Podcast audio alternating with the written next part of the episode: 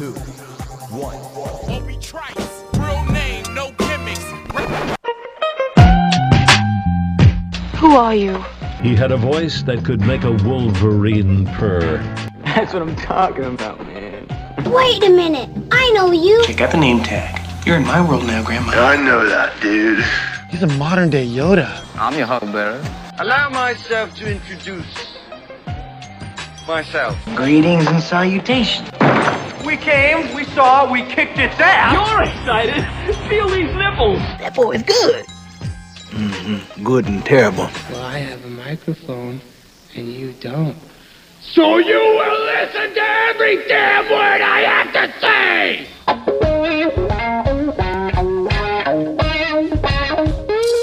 This is the Mike Rutherford Show on the Big X. Sportos, motorheads, geek bloods, wastoids, dweebies, they all adore him. They think he's a righteous dude.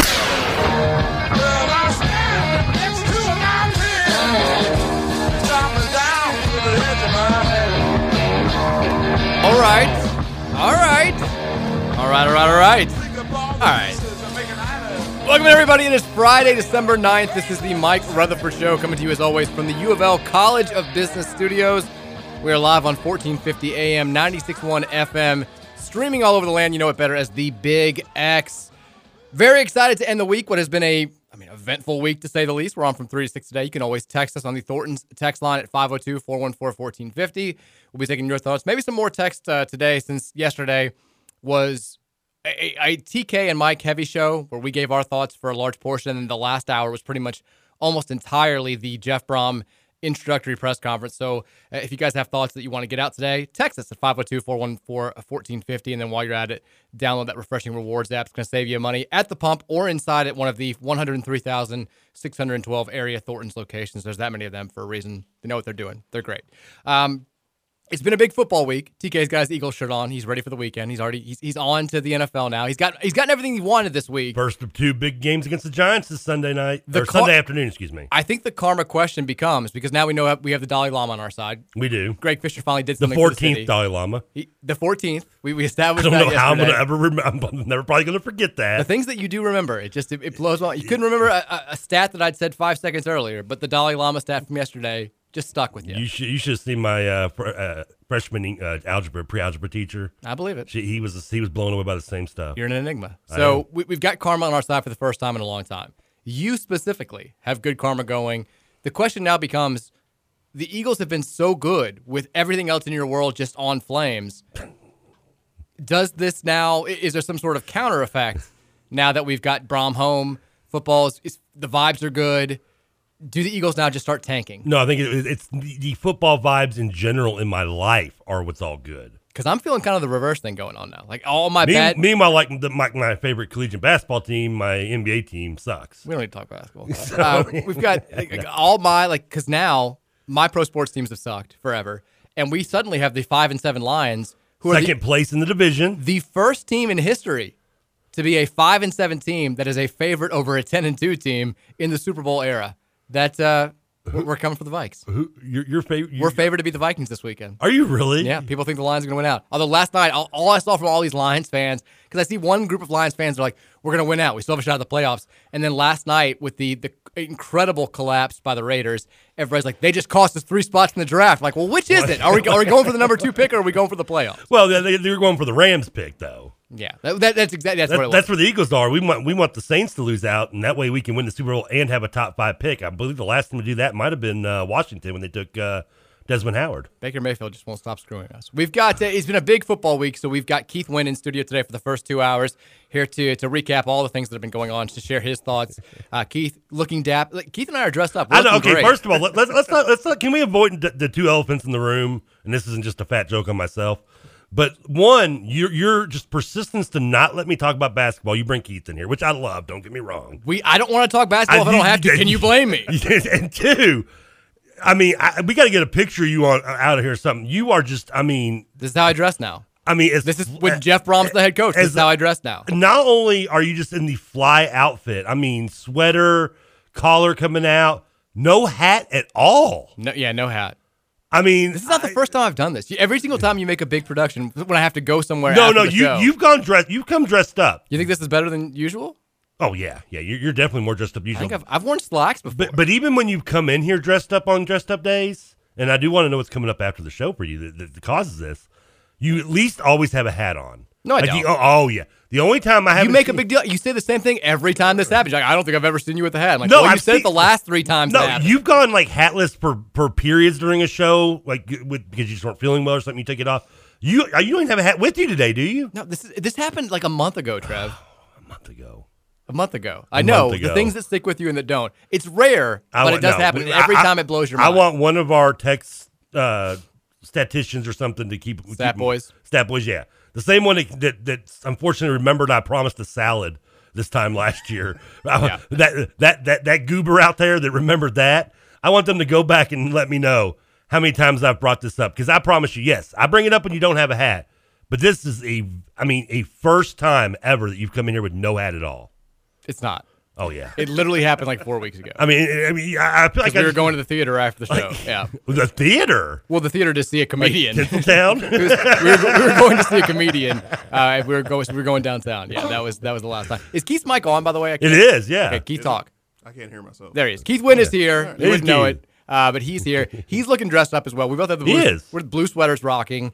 Are y'all going out somewhere together after this? or- I wish. I'm just He's gonna. He's he's go, He's got some at Keith's tonight. I'm assuming. Yeah. I can I can only assume. I'm taking the same parking lot. So Same yeah, same same park.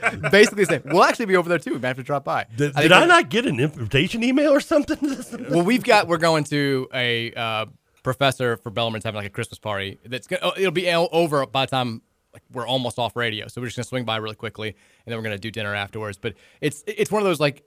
Mary was the queen of Bellarmine, and I don't think anybody knows that I went there. Like, that, like all these professors, but this guy who's having the party, we checked on Facebook. He was friends with me on Facebook, not friends with Mary. I'm like, oh, and all of the other Bellarmine like cool people were friends with him. I'm like, hmm, I don't even know who this person is. So, and she's like, well, I'm friending him now. He knows me. He invited me. I'm like, well, you know, just saying. Like maybe my reputation precedes me a little bit too, in a good way. let, let me get this. I want this on the record though. So Yes. you are going to this Christmas party for a random professor at Bellarmine you didn't know. Uh, yes, because I'm Mary is very close. Because okay, because Mary's going. You, I, I like how you pull that out because my next statement would be: therefore, you have no excuse to avoid this year's Big X Christmas party. Correct? When is it? You did not get the invite. I got the invite over the weekend. It's uh, December eighteenth. That would be Sunday. Sunday. I think we should be able to make that. Yeah, I think, okay, I think we can you, make Sunday work. You, you, you ghosted on us last year. yeah, last year I wasn't gonna go. Yeah.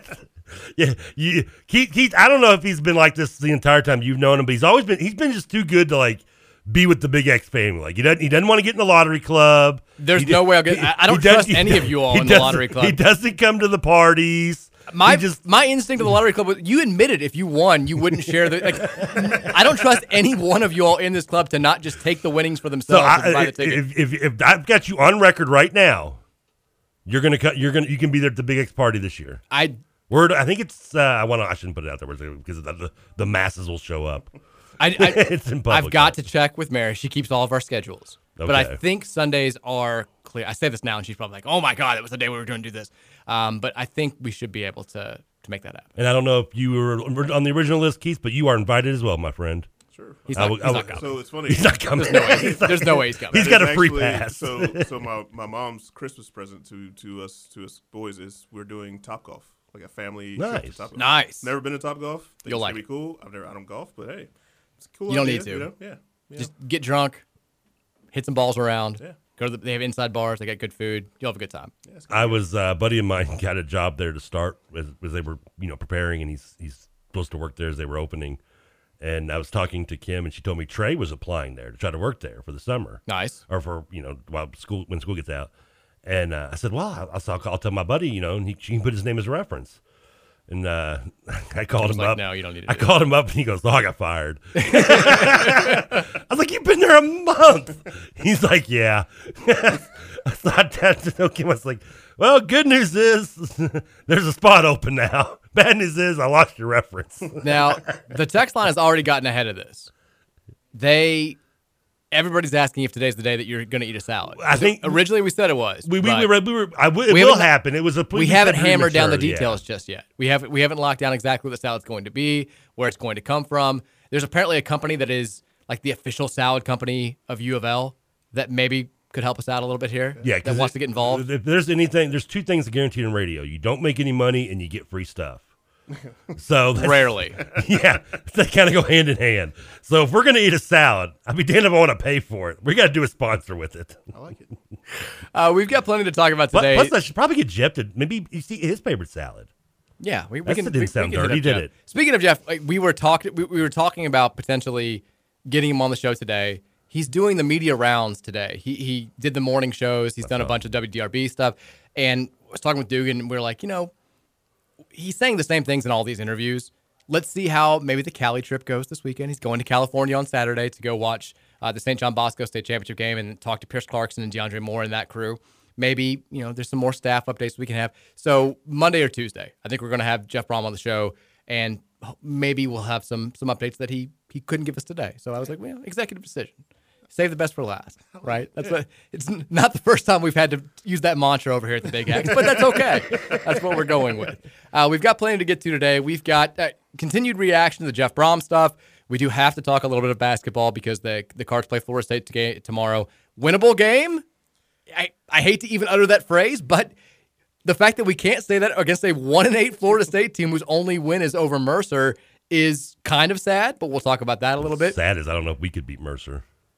Probably not. I mean, I don't we- even know what Mercer has on their roster right now. They're the Bears. That's, that's, know- all, you, that's all you have to know. I know That- Sam that's- Mitchell went there. That's all you have to know that they could beat us. They beat Duke once. That's uh, that's the only information. you yeah. Yeah, yeah, yeah. We've got uh, we've got a Vince Marrow source off out there going on right now. The rivalry is heating up over this Vince Marrow stuff. My man, I mean Vince Marrow, God love him. Just I mean, just will tell anybody anything he wants to. And uh, we, we've also got uh, volleyball tomorrow in the Elite Eight. I think we're going to try to make it out there. If, if you haven't gotten tickets yet, they are available. Um, should be a, a really really fun atmosphere at four o'clock when the Cards take on Oregon, looking to go to their second straight Final Four. But first. Keith, we've talked on this show all week long about the Jeff Brohm thing. It's been, by the way, if you're not aware, Jeff Brohm's the new head coach at the University of Louisville. You, you've, you've heard our reaction. For you, I mean, just this sequence of events, first of all, starting with Scott Satterfield on Monday, it, it feels like it was three weeks ago that this happened. Yeah, it was. right. It's hard to believe it was Monday morning. Satterfield goes to Cincinnati. Jeff Brohm comes here. He's officially announced yesterday. Your overall just thoughts on the direction of Cardinal football now and, and what this means for the immediate future. I think it's a win for everybody. I mean, I, I think that's the main thing. You know, you know, I, I wasn't wasn't always the biggest fan of everything with Scott Satterfield, but at the same time, you know, the results were coming, it, were, were ascending. You know, things were getting better. Recruiting obviously getting better.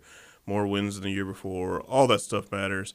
Um, and you know, eh, from my standpoint, you know, I'm not sure if you you know Louisville's in a position to to you know be able to necessarily you know fire a guy that's got some things going positive and then bring in a guy that maybe is not necessarily a hugely you know obvious improvement from a result standpoint but when the guy leaves and you got an open spot and Louisville as a football program can pull another power 5 coach you know you strip away all the connections and Louisville pulling a power 5 coach uh, to their program is a huge win for them. I mean, that's just not something that's pretty rare in general. We saw with Lincoln Riley last year, uh, and you know, you know Brian Kelly. If you you know you look at Notre Dame as a, at the level they are, but it doesn't really happen that, that often that a Power Five coach leaves one job for another job. So Louisville being able to do that, strip away everything else, it's a huge win for them. And then obviously you have the fan base that's now completely bought in to the program, and I think that's something that we haven't had in a long time. I mean, even you look the entire Bobby Petrino 2.0 era, there was still a pretty substantial seg- segment of the fan base that was just like, whatever. Sure. It is what it is. You know, the results are fine. You know, now you have a guy that, you know, even if the results aren't great, there's still going to be fans that are going to be buy into it just from the standpoint it's just fun to root for a guy that's a fan, you know, that's a local guy, um, which I think is fair, you know.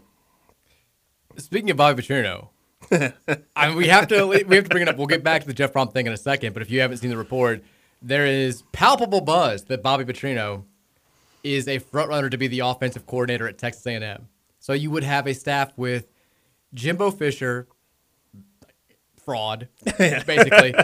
DJ Durkin had a kid die under his watch. Yep. Bobby Petrino, sex with multiple subordinates. it's kind of like the trifecta on that staff. One, they're all pretty good football minds. I think we can agree on that. Two, they would kill each other before they got to a game. Yeah. Three, there's a non-zero chance that Bobby Petrino could wind up coaching Rueben Owens, which just kind of makes my soul Yeah. curl up in a little ball inside of me. Am I the one that can't just accept the fact that Petrino is willing to be an assistant to somebody else at this point? I mean, he and Jimbo would fight before game one. Yeah, there's, he- there's no doubt in my he, mind. He, has, Yeah. he hasn't been not been the boss in what twenty five years. Well, I think the bigger question is Exactly. who's, who's, Yeah. who's calling the plays. Jimbo's gonna, is Jimbo going to give up play calling? He said he's not, and he wouldn't do that with his last OC. Is Petrino just going to go and be a guy that's just there to design and help you know game plan? That's that's the thing. I think he he ha- if he wants to get back to the big to the big show, so to speak, he has to find a way to get there, and nobody's going to take him on as a head coach except for Louisville.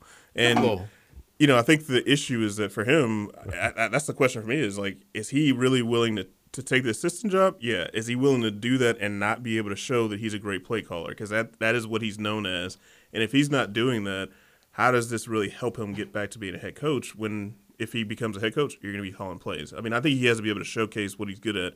And if you're just the guy game planning and whatnot, I'm not sure if that's going to work out for him. But maybe Jimbo's willing to step back, step back and say, hey, I'll let another person play, call the plays. I mean, this is the classic Petrino sequence of events. He comes in, he overachieves right off the bat. Yep. He hits his stride. It's better than you ever thought it could be with him as the head coach.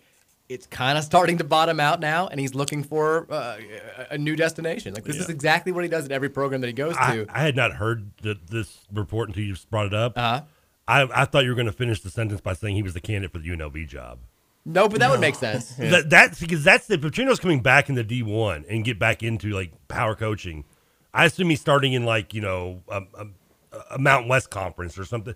Like I could see a, a school like that giving him giving him a shot.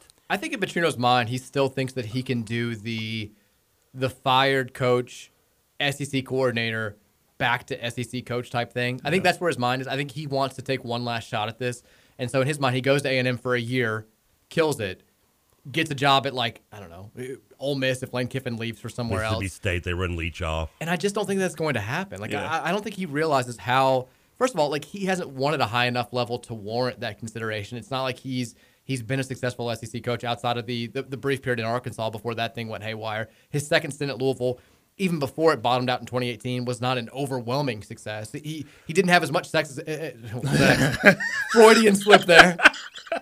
He had way more sex. Well, he may not have had more sex than his predecessor, but he definitely didn't have as Oh, much success as his predecessor. What a Friday! What a what, what a Friday! This is worse than the Making Benjamin me Dover. choke on my double roast beef over here. I'm trying, I was like, oh, he's just going to go on a rant. I can take a few bites of sandwich, squeeze this in before, before anything happens.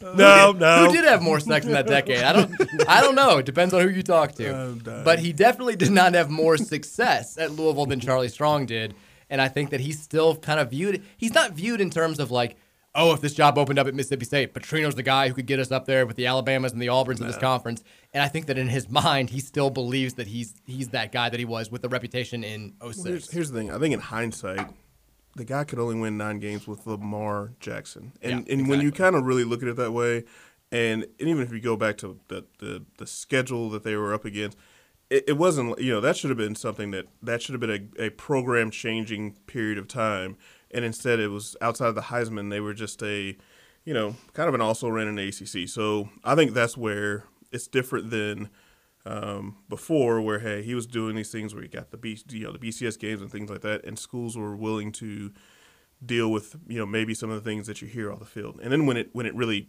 hit off the field and everybody knew that hey this guy's awful, I think that was okay. Well, Western Kentucky came in and quite literally got money to to to hire him. That his buyout was twice his salary, so when Louisville bought him out, they just made the money back that they you know got two seasons out of or one season, whatever it was.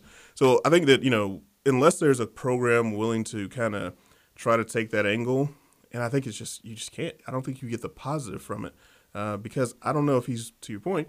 I don't know if he's shown that he's still that guy. And yeah, I just can't see it. But I think that's what I do think the angle is that he's taking is trying to get back to the point where you can get a big job again. Is him seeing a guy like Hugh Freeze and looking back and going, hey, that guy was mediocre at all I think this. so. I- I think that it- guy, that guy's an a hole to everybody. He cheats.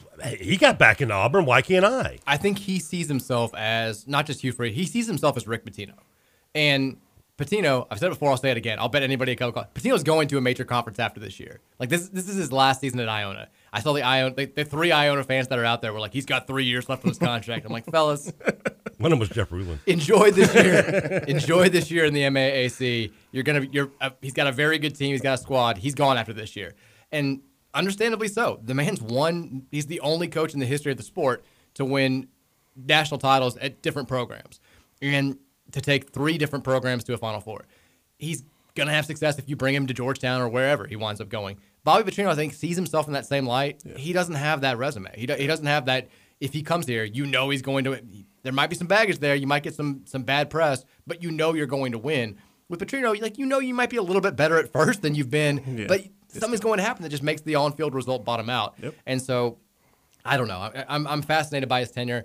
I think also he does this thing where he gets really excited when he gets a new job and recruits well, and everybody's kind of excited. And then his staff gets really tired of him very quickly. Yep. People stop recruiting as well. People stop coaching as hard, and that's when you see like kind of the, the downturn. And so he just decides to he, he wants to hit the reset button all Yeah. the time, and that's what he's doing right now. Did, didn't you tell? Didn't we look it up? Didn't when he like just like, just decent this year? Five and six. Yeah, not, even decent. I mean, at least Hugh Freeze was like dominant at Liberty. This is what he does. I mean, he, I mean- he comes in. It's always a steady. Like he overachieves early. He has a gigantic season in year two or year three, and then after that, it kind of starts going downhill a little bit. That's uh, that's what he does. His coaching staff there is not all that great as well. Ah, And their family. You don't have like- to have it's a like great half his coaching family. staff. You're five and six at Missouri State. Yeah. Speaking You're of- Bobby Petrino. Speaking of coaching staff, there's lots of questions about you know how is U of L? We have a bowl game in a, a week from tomorrow to play. We're, we're a little Yeah. bit a little bit over eight days, a little bit under eight days away from kickoff at the Fenway Bowl. Like who the hell is going to coach this team outside of Deion Branch? Via uh, Jody Demling, the team had its second bowl practice earlier today. Mark Ivey and Greg Gasparato are the full time coaches on defense, and Josh Stepp is the full time coach left on offense. That's that's singular. That, Yeah. that not not coach is. we have one offensive coach. We have two defensive coaches, and then we have Deion Branch, who's serving as the interim head coach. So props to, to those guys for sticking around, as well as all the. I mean, if you're a graduate assistant, this is your moment. Like, Yeah, and it is. Get in there and start yelling at some players. Well, you I- may yeah. never get this chance again. You know, no seriousness. I do hope that they at least acknowledge these guys that are gonna Yeah. gonna do so. Keep you know, you look at you know, I go back to I was pointing this out the other day when Satterfield came here. He brought a couple coaches that you know left them kind of shorthanded in an app. Well, Pete Thomas called the plays in that game, and then he you know comes here, you know, as a QC here, grows into the quarterback co- you know coaching job, and I think there's a potential for him to maybe be the offensive coordinator at, at Cincinnati, and he just keeps growing his career. I think there, there's, there's it's an opportunity for all these guys, but also but they you know they're sticking around. They deserve the notoriety. I hope they do so. I hope that they you know show these guys some praise because they could all they could they're in the same boat. They could say, hey, I'm, I might just leave. I know I'm going to Cincinnati. I'll take a couple weeks off until I go there. They're all gonna they're all here. They're all taking care of these players uh, because this is important. I, I know it doesn't seem like much. Bowl games get you know lose their luster a little bit, and with the coaching change and whatnot. But these there's seniors that are going out. There are guys that are going to get an opportunity because another guy hit the portal, or whatever it may be. I, I always like these games because it gets an opportunity for a lot of people that maybe don't normally shine. And these these off the field, I call them support guys. I mean, they're support staff. Um, they're they do a lot of work that no nobody ever sees during the season, and they're finally going to get a chance to kind of step up. And I hope they just get you know I hope they get recognized. And you also, I mean, you got players that are going to have play who probably haven't had a lot of chance to, to see the field this year, who have a chance to, to play in what should theoretically, you know, be the biggest game of the season. It used to be back in the day. And I'm going ahead, like I'm, I'm not even trying to hide this. I'm going into this game with a child's mindset. if we win, I'm gonna be obnoxious about it. I'm, I'm gonna make fun of Satterfield. I'm gonna you know, post pictures of the keg. I'm gonna act like it's the biggest deal in the world. This is the great, perfect start for the Jeff Brohm era. If we lose, and especially if we lose by a lot, doesn't matter. Yeah. Who cares? We've already won this. I didn't even watch the game. I'm focused on Florida A&M and basketball. It's, it's a no win. It's a win win situation for us, right? Yeah. They don't care. I mean, Yeah. they, they don't. We're not giving them the keg. No. The keg shouldn't even be going unless we win. In which case, we need to sprint around Fenway Park with the keg, and everybody like the Stanley Cup. Everyone gets a turn. Everyone takes a full lap around the field holding the keg. We celebrate for three hours. Now, if they do win and they try to go for the keg, do we do we fight? We're gonna have to. This is why it's a terrible idea to bring the keg. I'm telling you right now, because neither It neither really team is. cares about the Fenway Bowl trophy. Like the loser should have to get the Fenway Bowl trophy. The, battle winner gets the cake of nails. like they, it, it, they need to. This is like your bet with Scoots about the like. There's five hundred dollars on the line in that bet. You guys had to have like laid out the one because one day you're like, oh, it's just the regular season games. Oh, it could be the the postseason tournaments. If we're bringing the keg up to Boston, they need to come to, to like to an agreement about whether or not the keg is going to change hands based on who wins this game. Like Uh, well, this game's better quality than the two teams in our bet. it probably not. It's probably not going to be. Like It's going to be a bad. we game. have we have three combined coaches remaining from our staff. we don't even know who's going to play. Cincinnati doesn't know who's going to play either. Their their current staff isn't going to participate in coaching this game. Like the keg of nails should not be up for grabs here. I don't. That's fair. Unless we with you. win, in which case it absolutely should be. So this is that's the mindset that I'm taking into this game. I like it. I'm, I mean, at least I'm honest about it. Uh, 502 414 1450. We'll take some text after the break. We also will. People want us to talk about it, so we'll talk about this Vince Marrow thing because it is it is funny. It, it, it- there's a comedic element to it all, and God knows we need some humor. So we'll take a break. Does we'll come back. a Stanford job now? I mean, That's what's really funny about it. is- that's where this started. It's like he's up for. Oh, you're this time, kidding blah, blah, me. blah. Yeah. well, he narrowly got beat out for the Cincinnati job. Oh, I knew that. Yeah, Satterfield. it's Satterfield's first ever win against Marrow. Apparently, He's been the second, you know, he- he's been the second choice like 17 times. So he's clearly got to, you know, he's, he's going to land one of these jobs. And if it just so happens to be with U of L, we'll find out. Um, so we'll talk about that coming up after the break and take some text as well. It's the Mike Rutherford Show. Happy Friday to you. Keep it locked right here on 1450 and 96.1.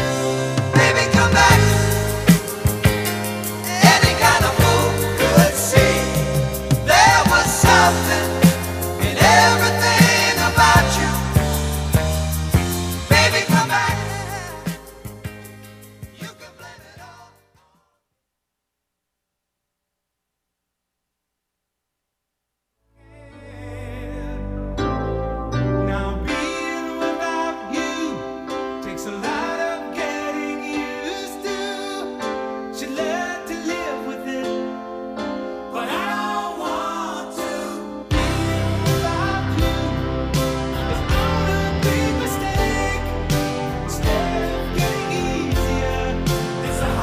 Right, welcome back in. Friday edition here of the Mike Rutherford Show on 1450 and 96.1 The Big X.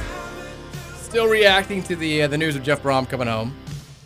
Other things going on though in the, the world of Cardinal athletics. Of course, we got volleyball, one win away from a Final Four. We've got basketball, one win away from one win. Uh, we've got women's basketball. I mean, I can't talk about it any other way. What do you want me? What do you want me to say? Uh, Kenny Payne did talk to the media today. We can talk a little bit about his comments, which have made some waves today. Uh, but we have to talk real quickly before we get to the Thornton sex line 502-414-1450 about. I mean, this man is relentless. Relentless is one word. Is that the right word? But Vince Marrow, after you know narrowly getting beat out for the Cincinnati job that he was apparently a candidate for, that only UK fans knew about, uh, UK fan media knew about, and, and nobody actually at the University of Cincinnati. Uh, he was beaten out narrowly by Scott Satterfield. Stats first win over UK. That, there you go. He finally got one. But Vince Marrow, according to uh, Justin Rowland over basically all the rivals people today, were like, just so you know, Vince Marrow, candidate for the U of for, to join Jeff Brohm's staff at U of L. I mean, I'm just going to say it. He's not. He- he's not a candidate. There are people close to, to Vince Marrow who will tell you like he's letting people know that he's trying to get a raise from UK. And I mean, it's the most transparent thing of all time. Like, how many times are we going to do this? H- How many times are we going? He's not joining Jeff Brohm's staff. He's not a candidate for a head coaching job elsewhere. He's not. He's just trying to get more money from UK to keep being the big dog in Lexington. And he's going to do this thing where it's like later today, probably not going anywhere. And like UK fans gonna be like, hell yeah, baby, we we kept him, we beat U of L again. And the reality is, it's just it's it's not happening. I'm Yeah. sorry, it's not. But we have a source war between U of L and UK people. I mean, it's funny because the first thing that popped up was like, Purdue has pretty good tight ends. I'm guessing. I hope he brings his tight end coach. And I'm like, why am I even like getting into this? Like, well, I'm even wasting more than five seconds just like, all right, just keep scrolling. You know. I don't know why I picture like him and like Stoops and like the the room, uh, offices and like he's like I'm gonna throw this rumor out, coach, and help me get me some get me some more money from the school. And Stoops just looks at him and goes, "Oh, I've never had that problem. They give me, they give me, I get extensions after losing to Vanderbilt." I think Vince just goes. I think Vince just goes rogue with this stuff. I mean, because he very clearly is the source for like basically every UK football person who's covering the team. And I love that this like story comes out. Justin Rowland puts it out there. And Isn't it Roland? Who- I don't know. I didn't know if you were doing that on purpose. I don't know. It's rolling, right? I don't I'm- know. I don't know. I've I've only seen his name in print. I've never heard him. I never heard it. It, meant, it said. Pretty sure it's rolling. Okay, Justin Roland. I'm sorry. I legit don't know. I'm He's sorry. a nice guy. I, I've never met him. I'm sure he is. All right. Uh, so Justin Roland puts it out there, and then like right away, Vince Marrow's like, "I'm in Louisville recruiting for UK football. Period. End of story. I'm sick of these rumors that I'm starting myself. Uh, let's talk about other good news. Let's go." I'm like, "Oh, come on, man! Like this is it, it's the most transparent thing of all time. A lot of this stuff, it, it reminds me of the Bruce Pearl thing last year, where it's like, you know, his guy that he feeds every story to just so happens to be the one who's like Bruce Pearl." seriously considering the Louisville job. And I'm like, no, he's not. No, he's, he's absolutely not. And like all these, you know, U of L fans and Auburn fans, like they, they're going to war. And I'm like, I'm like, everybody. So, like, this is the person that he goes to when he wants the story out there. And he's the only person reporting this. He's going to get a raise in two days. And he had a, he got a gigantic raise in two days. This is how this works. It's the most obvious thing to spot once you've, you know, followed it at all for any length period of time. And look, I mean, tell you firsthand from people with the with Jeff Brohm. They're like, no, he's not, he's not in consideration to join our staff. It's not happening. And the I think most UK people also like Matt Jones was like, it's, he's not leaving for a non head coaching job. It's not going to happen. But I do love that we have like a, a little UK U of L source war. Yeah. If he did come though, it'd be hilarious. There's no way around it. Yeah, it'd be it'd be funny. It'd It- be- it's funny Oh, it from a would- no, rivalry it- no, it's- standpoint. it's hilarious. funny from a rivalry. It'd be I guess, very yeah. funny. It'd be it would be very funny. Yeah. But and you know U of L may have some better uh, luck recruiting here in city, but we'll see. I think I think we're gonna do fine with or without the big dog. Yeah. But I, I enjoyed that. My money's on Chris Barclay. Chris Barclay. I'm gonna, I'm gonna, I'm gonna put my, I'm gonna put my chips behind him on helping the local recruiting. Uh, apparently, we have dead air on the stream right now. So we made it all week. It's been a big week. Hasn't happened all week, but Friday we apparently we, we apparently uh, we, we've lost the stream. That's okay. No, say we're on, we're we're on the air.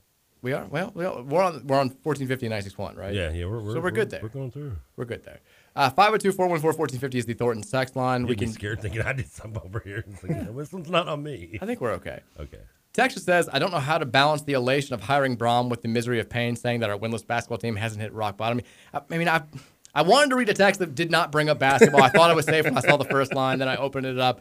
Um, we can't, I mean, briefly, because Kenny Payne did talk to the media today. How are we going to briefly talk about this? I know. I, There's, no briefly to this. I'm aware. I'm There's- aware. There's not one rant you're going to get me started on that would be described as briefly. So Kenny Payne talked to the media today, and the quote that has made its rounds, and if you listen to the actual thing, it's not. It, it doesn't like most quotes. It doesn't sound as bad when you hear it as it does when you're reading it. But the quote that, that most Louisville fans have run with, including myself, I don't feel like we're on an upward swing yet. I don't know yet if we've really hit rock bottom. Which, just even if you really just lie to me Like, at this point, even if you really think that, I mean, the worst start in the history of. I mean, it, it, I know the poor 1940 team is like, just don't say it. Just don't say it. Just leave us alone. It's the worst start that any of us have ever experienced, and it's arguably the worst start in the history of power conference basketball. If this isn't rock bottom, just just lie to me and tell me it is. Because honestly, like, if we lost by 10 to Florida State tomorrow, a, a team that's having its worst start to a season, it's the first time they've been one and nine in I think 89 years. If we lost by like 10 to them, it still I don't think would make the bottom any lower. Like I, I think we're still in exactly the same place. What you're point, telling me is like we what you're telling me is like rock bottom is like 0 and 31, or God forbid losing to Florida A&M a week from uh, a week from tomorrow.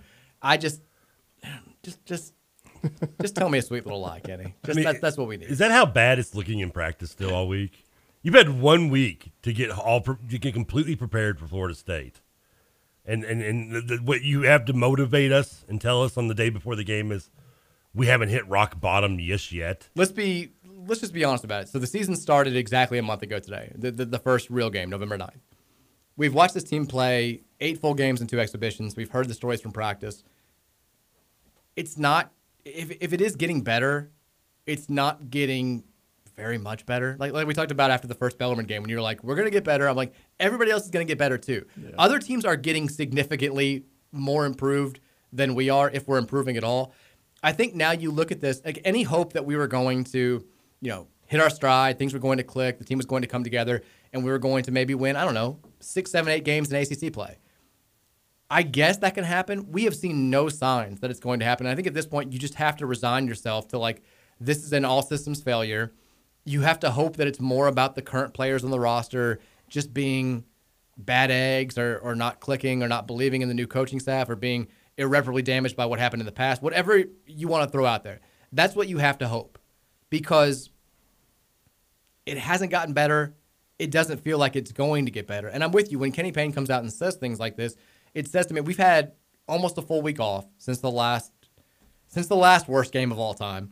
and he's clearly not seeing the, the buy-in or the change in, in attitude or the change in whatever from the, the team that he's hoping for. And I mentioned yesterday, it was a it, it was a comedic exercise that Brett Dawson did, where he, he was like he asked basketball people who would win a hypothetical game between Cal, who's now 0 10, and Louisville, who's who's now 0 8. And it was most of the answers were funny. I mean, I predicted a 17-16 game, and a turnovers score. I said I said no, I said no fewer than 73 turnovers combined. But like a lot of the responses from people who took it more seriously than I did, they all said like Louisville's the more talented team, but Cal plays hard. And Louisville like like Sam Vecenie was like I've never seen a team at a high major level that turns the ball over the way that they do. Where it's just like we don't care, take it. Like like like nobody's moving. He's like I don't know what they're trying to do offensively. He's like they're the easiest team to guard that I've ever seen. They just they don't do anything well. And like reading that stuff, I was like, I mean, that's that's how outsiders view us. The objective national people, everyone that I talk to, they're like, I mean, I have to see this team with my own eyes to believe it because on paper they look like you know they look like the worst team ever, and then you watch them and you're like, oh my god, it's it's that bad, Yeah. and they're not getting any better. And that's I think that's the big concern that U of L fans have with this. If they were just going, you know, all out every single game, playing hard, getting better, scrapping, kind of like we saw at times from last year's team where they weren't very good, but my God, every now and then they were trying. Like we're just not seeing that from this team, and we haven't from the first embarrassment to the most recent embarrassment. I'm hoping it changes at some point in, in the the relatively near future, but it certainly feels like we're just headed for. I mean. 25, 26 losses at this point. to say, to say like that feels like a nice way from the national people saying it. Louisville's more talented, but California plays harder. That's what they said. Is They- that is that just a nice way of saying actually Mark Fox is a better coach than Kenny Payne? I don't don't. Uh, I mean, it's, it's, I'm not- it's- I don't wanna I'm, I'm sorry, far. but by that statement, is that almost kind of what you're saying to me, right?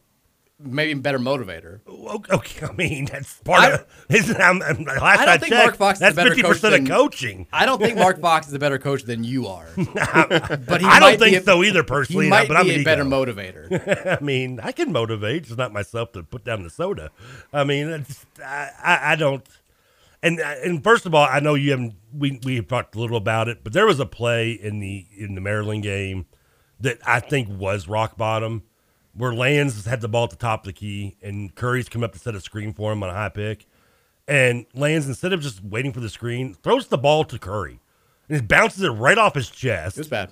The guy, the, the Maryland guy, just grabs it, runs it down for layup. Curry looks befuddled, like, "Why did you throw the ball at me?" I'm setting a screen. I'm setting a screen. Lands is looking like, "Why did you not catch the?" I, I- I'm sitting there. Where's where, where's the crack? I mean, I'm like, what what is going on here? The sad thing is, you prefaced that by saying there was a play in the Maryland game that I thought was rock bottom. And I was like, it's one of three plays. I was, I was like, I was like, I mean, there- that- no, that- there are three options here. that has to be was one one, of them, yeah. at least. At, at least it wasn't a fourth choice that I wasn't even thinking of. Because I thought about that one. I thought about the El Ellis when Fabio Basili, they just like exchanged that and then like looked at each other while the other team ran the other way for a Yeah. layup. or the play where I think we missed four layups at the rim in less than three seconds, which I didn't think was possible. Like, I went back and looked at the time. I'm like, oh yeah, that's that's under three. That's just miss put back, miss put back, miss put back. Everybody shrugs their shoulders and nobody gets back. Like that was those three plays were I was bad. As a team, is this team getting better? As a team, no. They have they have not improved. They've they're actually somewhat taken steps back. I think there's been some individual improvement, unfortunately, just not enough to help. I think Brandon Huntley Hatfield has gotten better as the season's come along. I think mm-hmm. Withers is showing a little bit of improvement still. It's just the consistency clearly is not there. The team is just I don't know if, if Payne. I, I started ranting about this earlier in the week, and I, I, I mean, he wants to play an up tempo, but this team is just can't do that. They they cannot play that fast on offense. And if you're a coach, you can no longer just keep trying to shove this square peg into a round hole. I mean, if you're if you're a good coach, you have to recognize that what even though it's the style I want to play, if I keep this style and be stubborn with it, I'm going to go 0 30. Uh, or I can be a good coach and just work around the talent I have and maybe go back to my style when I get talent in here. But I mean, offensively, this team has to slow it down and slow it down like Princeton levels and spread it out and be as simple as can be and just go one four out. I mean, that- that's the only way this team has any chance to, to diminish taking away the other teams getting possessions. Because defensively, I have no hope for them. I mean, defense is all motivation and concentration, and this team lacks both on that end. It's not even, a, I I think, a stylistic issue at this point. If they're not going to play hard, they're not going to beat anybody because they're not good enough to. I mean, they're trying to play the, his offense, and it's just not. I'm not trying to be mean. They're just not smart enough to do it. Well, I also I don't think it's it's very unclear what his offense is still at this point. Like they're they're, they're trying to do a lot of the UK stuff, and it's not going to work. Guess with what? the It, it doesn't work when you've got not John Wall and not big guys inside who are good. Like it's just it, it's not, and, and guys who aren't going to try. The good news, if you want, to, I mean, Florida State's awful. Florida in any other year in our existence as Louisville basketball fans in the ACC, we would be like, well, this is you know just just don't let this get within 10 it'd be a huge disappointment if we go down there and we somehow lose this game. Florida state is uh, again 1 and 9 they've they've been more competitive recently. Like they played virginia to within 5 who's number 3 in the country. Purdue might be the best team in the entire country. They played them within 10 which is not something to scoff at. Before that though they nebraska beaten them by 17 stanford beaten them by 10 and siena had beaten them by 17 their only win this season is a home victory over mercer like us they started the year with just really embarrassing non-conference losses to Stetson, UCF, and Troy. Uh, Florida also got the better of them in their rivalry game. They they're now playing without. Remember Cameron Fletcher from UK who transferred in. He was a good player for them, and he took one of the nastiest falls you're ever going to see in their last game, and he's out for the rest of the year. So they're not just bad; they're coming into this game a little bit wounded. It's again, if this team were playing, if, if our team was playing hard and had been remotely within striking distance against these these good teams that we've played in recent weeks, I think you'd feel kind of confident about this game. Florida State is terrible. Like this is this is the worst Florida State team that we've seen, even going back to like the Metro days. Like they, like they are really really bad, and yet everybody's like, we're focused on Florida now. Yeah. We, I don't think we have much of a chance. But hey, here's hoping. Here's hoping we can. I don't know. Pull something out tomorrow. Well, One o'clock. Mainly ACC because Network. despite what Scoots thinks, Leonard Hamilton can still coach. He can. He's not showing much right now, but that's. I mean, again, this is in any other year, Florida State would be the talking point of the ACC. Like, how can this this proud program that's been so consistently good in recent years have bottomed out so dramatically? And yet, I mean, Leonard Hamilton is is very happy about what Kenny Payne's doing right now. It's, Yeah. it's kind of like it's, it's kind of like the Kenny Payne Jeff Brohm thing, where Kenny's like, just keep, you know, just they're doing their thing over there. Let, let's let's focus on that. Maybe, maybe, maybe the game will be blacked out tomorrow. Maybe. I mean, it's it's you know, What time is the game? What time is it tomorrow? one o'clock on the ACC. I'm network. not waking up that early for that It's- game. yeah. I'm, I'm DVRing that. Don't te- don't text me. It's not great. So the, the other thing that people, I, I think, focused on when it came to Kenny Payne's press conference today, he got asked, you know, you guys are 0 and 8. Fans are, are are upset. What's your message to the the portion of the fan base that is that's upset right now? And he kind of reiterated something he said already, where he's like, I want true Louisville fans. I want fans to understand the reality of the situation. I want the true Louisville fans that truly know the process of building something, going through the days and hard times, but maintaining the and supporting the university. And I, I certainly understand what he's saying. Like, you know, if you're if you're off the bandwagon now, don't get back on when we've got it going. I think though you also, I mean, he's a guy who played here when the program was rolling more than it ever has been before They came in at its peak. he has to know that, and I'm sure he's followed Louisville basketball ever since then. He has to know that we've never, never been in this position before. It's it has never been this bad, and so to just assume that Louisville fans like th- there's a difference between supporting and being okay with what's happening right now. Like I'm gonna watch the game tomorrow. God love me. I'm, I'm gonna sit down at one o'clock and watch an 0 and 8 Louisville team play a one and nine Florida State team, and I'm going to watch every second, regardless of how bad it gets from either end. I'm if we're 0 29, I'm watching game 30 every second of it. Like I'm not going anywhere. That shouldn't mean that I can't be like, hey, this is there's no excuse for us ever to be this bad. We're not there have been teams that have had death penalty sentences, there have been teams that have had gigantic scholarship reductions, there have been teams that have not been allowed to play on TV. None of them have been as bad as we are right now, where all we had theoretically was the hint that something might be coming during this offseason. And by the way, that hint was out there for the past three or four years. And while we weren't good based on our historic standards, we were much better than this. And I, I don't think that you're like less of a fan or not a true fan for just pointing that out and being upset with the way that things are right now. Do I hope that things can get turned around? Of course, everybody does. Again, best case scenario is, is Kenny Payne kills it. He seems like an an awesome person. Everybody who has ever met him loves him. He's one of our own. He's brought back former players into the fold. The stuff with Denny Crum last night at Frazier Museum, I thought was awesome. I want to talk about that a little bit later. Like him being the guy who gets Louisville basketball back to where we expect it to be is the best case scenario. You can believe that and also be upset about the fact that right now they're 0 and 8 and in a position that we've never been in before. Look at all those little charts that are out there that all have like, hey, you don't want to be in the bottom left. We're the only logo that's right in the bottom left. It's not a good thing. It should not be this bad. I go to KenPom. I thought the only colors on stats were green for good and red for bad. We're purple in some categories. I've never seen purple on KenPom before. We're breaking the, the algorithm. That's how bad we are. Yeah. Purple, our- purple's that bad? Our assist percentage, we're 362nd out of 363 teams. Hell, the net rankings, we're above two teams. Yeah. Did we ever figure out who those two were?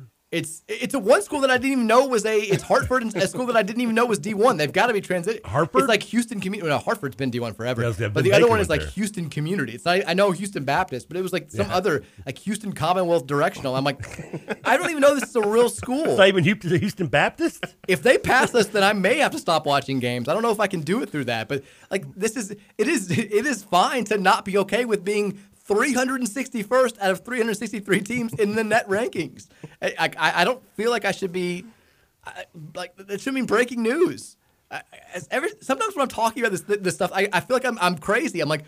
We've we've lost 20 games in a season one time in 110 years, and people are like, I don't know, man. If we go three and 28, that's good enough for me. How? How?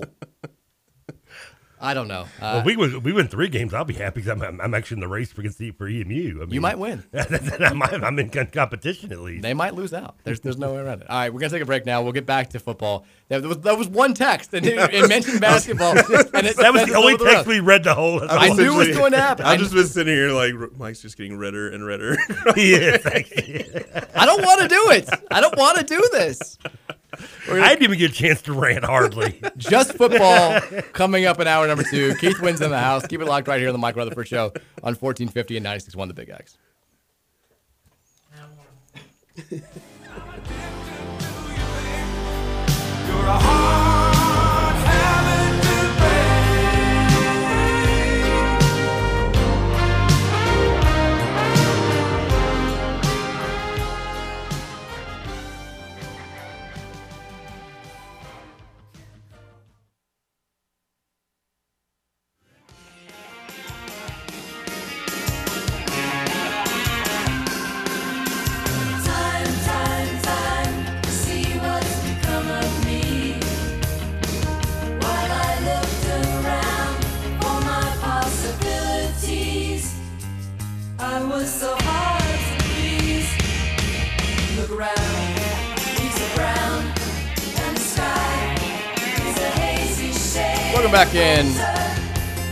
Second hour of the Mike Rutherford Show.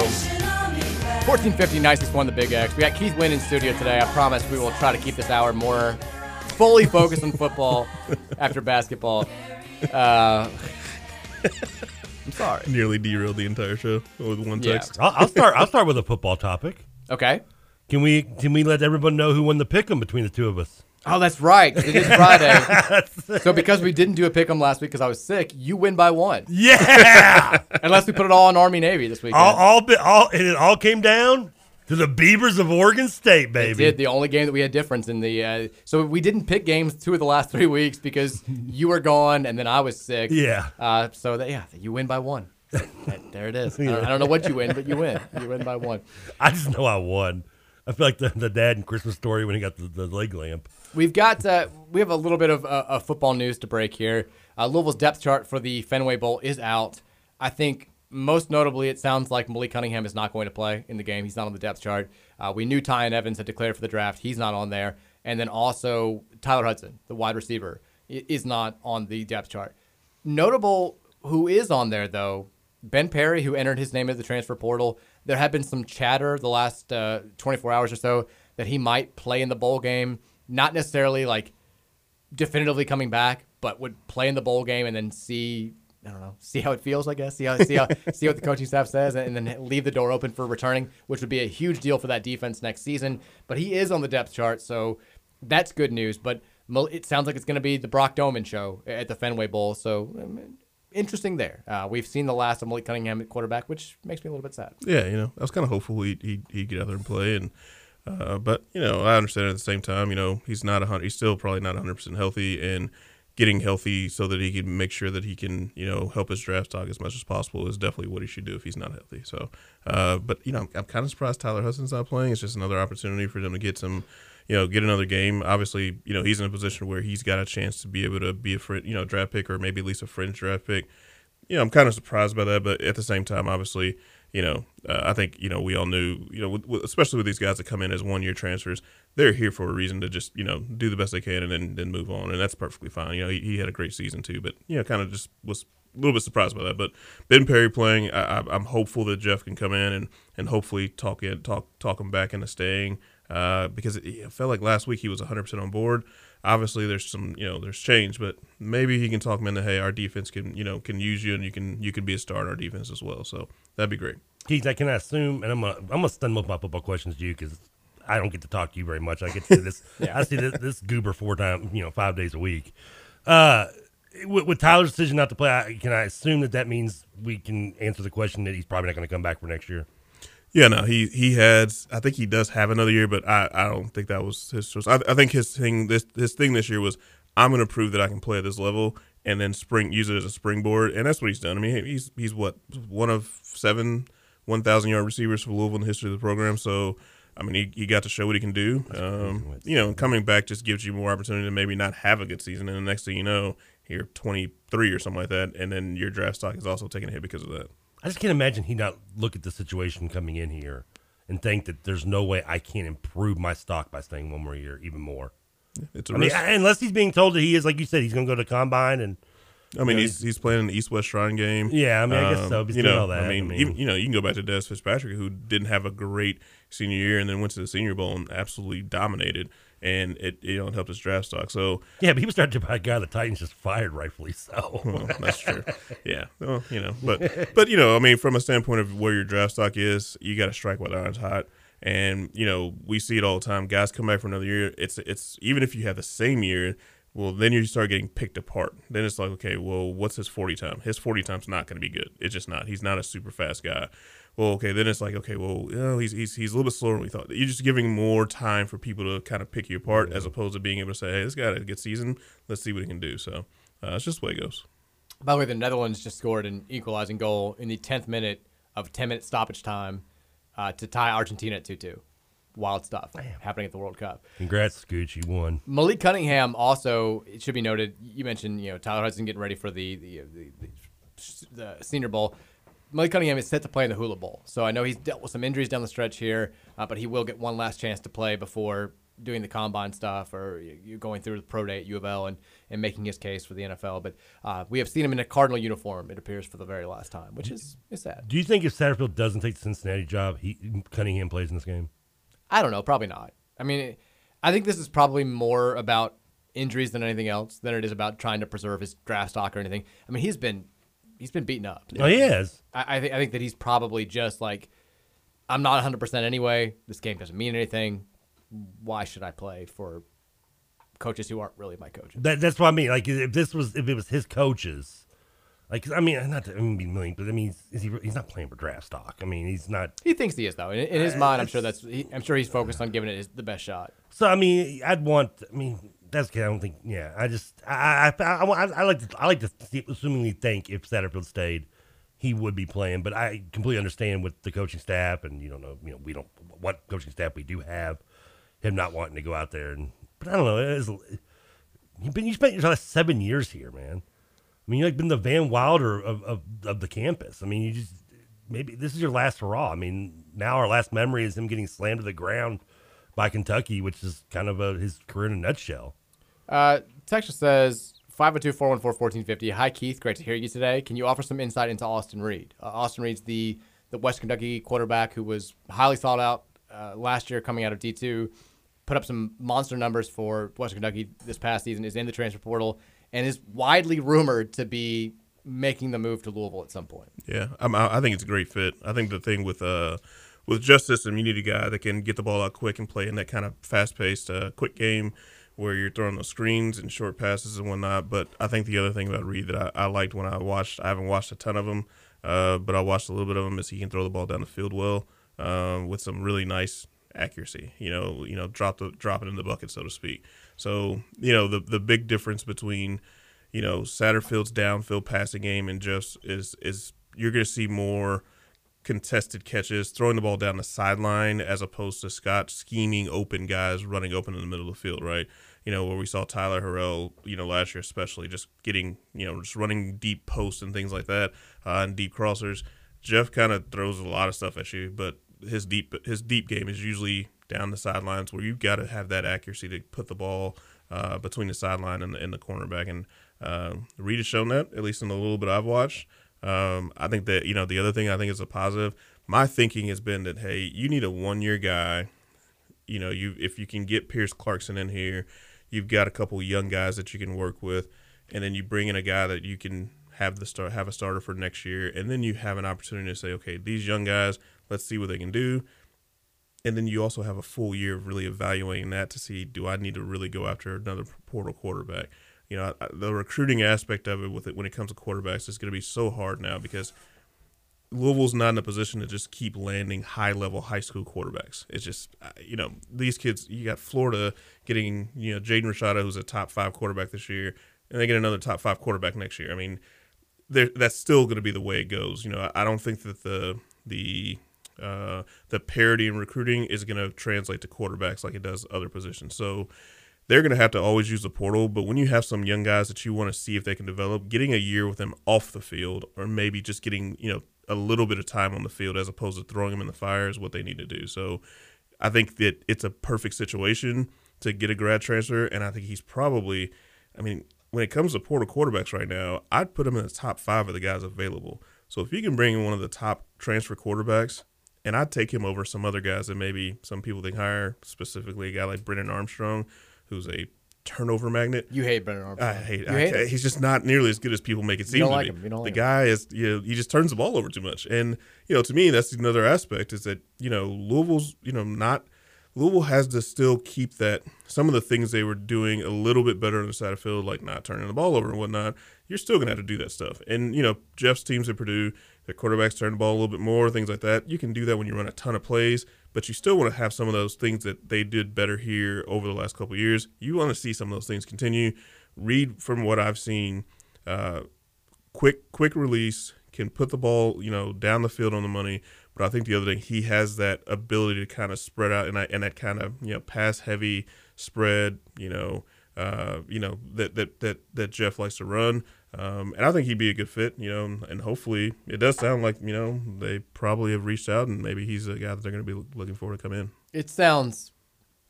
I, I think he's going to be here next year. Yeah. I was talking to uh, my buddy, my buddy Wes, whose dad is the the play by play guy for Western Kentucky, and Wes was like, he's very good. Like Austin Reed's very good. He also single handedly lost us the Indiana game by in, like the last forty seconds as my wife was giving birth to our firstborn child. He's like he's like so I kind of hold that against him, but he can definitely sling it. He's like he's like outside of that. You're going to enjoy Austin Reed. He's a, he's a very good player should fit uh, Jeff Brohm's system very well. You mentioned Brennan Armstrong, who you hate. Um, kind of along that same note, our guy, Robert Anae, who you know, Trevor and I were were very much at the forefront of the United or Die movement. This guy just makes offenses great wherever he goes. He does. Lost some steam in the second half of the season, but that's okay. He is making the move to his third ACC program in three years as NC State hires him away from Syracuse. I don't know. Every coach is leaving Syracuse. Yeah. I don't know what happened Does there. he think he's a quarterback or something in the portal or something? The ACC loves incestuous behavior. Like we, we love. I mean, look at our, our women's basketball program has taken like we. If you're a good That's ACC true, player and like you light us up, like it's the worst thing that could possibly. Because Yeah. Jeff, Jeff Walz is like, all right, cool. Guess what? You're playing for us next year. He does it every year, and now we're seeing the same stuff with quarterbacks. We're seeing the same stuff with coaches. Like it's like we just don't know that that sports exist outside of the Atlantic Coast. It's like they're playing Secret Santa or something. It's very, it's very strange. It's like, Give me the iPod. it's every bad like workplace like like sitcom where they only date like The Office. Like they only date each other. Nobody has like significant others outside of the office. Uh, it's kind of how the ACC functions. But Robert Anae is going to NC State, which, I mean, he's done well wherever Yeah. he's gone for the I mean, he's part. got a really good quarterback to work with. MJ Morris is going to be great. I mean, he looked really good. You know, Louisville got to avoid playing him, which was a positive. But uh, you know, I think that's the thing. You got everybody needs to get quarterback. I mean, you know, we, we just talked about Jeff being you know bringing in a grad transfer. You need a good quarterback to win win games in college football. Uh, and NC State, I think they need to. I think also their offense is God. All it was Tim Beck is is going to be a head coach. He's over. He's at what? Uh, not Liberty, but uh, Coastal Carolina now maybe he'll be a he, he'll be a good head coach and maybe he'll give up his offensive play calling duties but man his offenses are so dull and so boring and i think nc state need a little bit something a little bit better because their defense is great but yeah to your point though syracuse lost their d coordinator and offensive coordinator like the same day i think Yeah. um, really surprising i don't know if maybe you know i know that dino's been mentioned to maybe replace jeff at purdue I, I don't know, but uh, he also probably, if he does get an offer, he needs to get out of Syracuse before he gets fired. we, we were talking about the the depth chart coming out, it not having Malik Cunningham or Tyler Hudson, uh, it having uh, Ben Perry still listed. The coaching staff, we mentioned that the the team had its second practice today. They had one offensive coach uh, hold, held over, uh, two defensive coaches held over. Uh, if you actually look at it, they still have Derel Simpson still listed on the, the the roster for the coaches. He's going to Cincinnati. We know that now. But the other three that we mentioned earlier are the only other full time coaches that are still listed Mark Ivey, the defensive line coach, Greg Gasparato, the uh, outside linebackers coach, and then Josh Stepp, the tight ends coach. Outside of that, they have 11 quality control coaches listed. this team, they're going to be controlled the hell out of. Like, like this will be the most controlled team in the history of bowl season. There's nobody's getting out of line. It's going to be fantastic. But like Jeff Popovich is there. I'm like, is that is that is that an actual Popovich? Is that do we have a do we have a Spurs connection? Now you got Tim Connor, Jacob Brandon. Shout out to all these guys. They deserve to have their names right on there. VJ Stingley, John Law. They're not listening. They don't care. Caleb Fuller, Seth Price, Zeb Spear, Jacob Brandon, Curtis Fitch, and Larry Dace, the quality control coaches. Get Zeb Spear a full time gig just just for the name alone. Zeb Spear might be calling the offense on, on in the game. He's the most If we tenured guy win, that they have. full time job. Yeah, he was the backup quarterback at App State. He's been on staff for a while. I, that's my guess is who's actually gonna be calling the plays in the, in the game. He's gonna do, do, do the MVP of the, the uh, coaching staff get to actually take the nail, cake and nails home for themselves this time? I think it'd be kind of cool. Only if we win. I mean, it was, Jeff- already, it was already sitting in some grad assistant's basement anyway. Jeff I mean, Jeff Popovich, former bachelor contestant. Ooh, That is your random thing of the day. One of these guys is going to beat out Vince Marrow for a job. He went to Vanderbilt. He uh he he was at- he was he was the Forest. guy. I think he was the guy doing My special Wake teams this year. right, yeah. He was a special teams coordinator at Georgia Tech before he came came here. I have random knowledge about these. I I, I love I it. keep up with these guys because it is interesting to me, but also. Like I said, I, I I think these guys do a lot of work behind the scenes that we never see, and especially because we never got to go to you know practice, so you don't really get. But they do a lot of work. Jake Brandon was the guy that coached the outside linebackers at during Cort Dennison's suspension last year. You know, like these guys have done some work for Louisville. I'm not saying they're going to be the reason why they, they pull off the upset or anything like that, but like I said, I think they do do a they do have a role that we don't really get to see, but some of them have had to step up before and do some things when guys have left and stuff like that before. So, yeah, like I said, I'm glad they're at least giving some some kind of recognition. I hope they do more because these guys are doing something that you know it's kind of thankless too. They're they're done after the game, you know. Zeb Spear does not follow me on Twitter, so that's strike one. I won't even check to see if he follows me. It's, uh, we're, we're, uh, I, don't, I don't know how I can feel about it. Texas says all this talk about the offense. Let's ask the real questions. What does Jeff's D look like? Um, I know you're very interested, Keith, in what what coaches we're going to bring in here, how the def- the defense looks. It's uh, the numbers at Purdue weren't terrible at times, but they probably we, we want to see an uptick there. We know Ron English is coming, and there's some some mixed thoughts there just based on the history that we have with him, uh, which was not all bad. I mean, there was a time where we wanted Steve Kragthorpe fired and Ron English to be the the interim head coach. True. And then like he it didn't happen, and then he got a head coaching job, and it went horribly. So I think people kind of are, are a little bit jaded by that. It was a time when I thought my bowl cut was cool. But what do you think uh, defensively? What, what do you want to see Jeff Brohm get done? What do you hope happens over these next uh, three, four weeks ahead? Well, I think one positive. I, I, I took a look at their defense a little bit. I still I, I spent a little bit of time last night trying to just start delving in the stats, but uh, and I watched a little bit of a game. Uh, honestly, to answer your question, that was about whether or not they do they play under center sometimes, and they do sometimes, which is good. But from a defensive standpoint, I think you know they run kind of like a, a, a three three five slash you know four two five kind of look. Uh, so I, I don't think I think that Louisville's personnel should translate, which is a positive. Uh, at least it seems like it could. Um, you know, I think the biggest thing is they got a little bit better this year, um, but I, I think that the, the the biggest thing is it's kind of lacking that aggression that we've kind of been begging for and finally got this year. Uh, you hope that maybe you know just from a, a, player standpoint, maybe that'll translate to a little bit more uh, of a pass rush and things like that.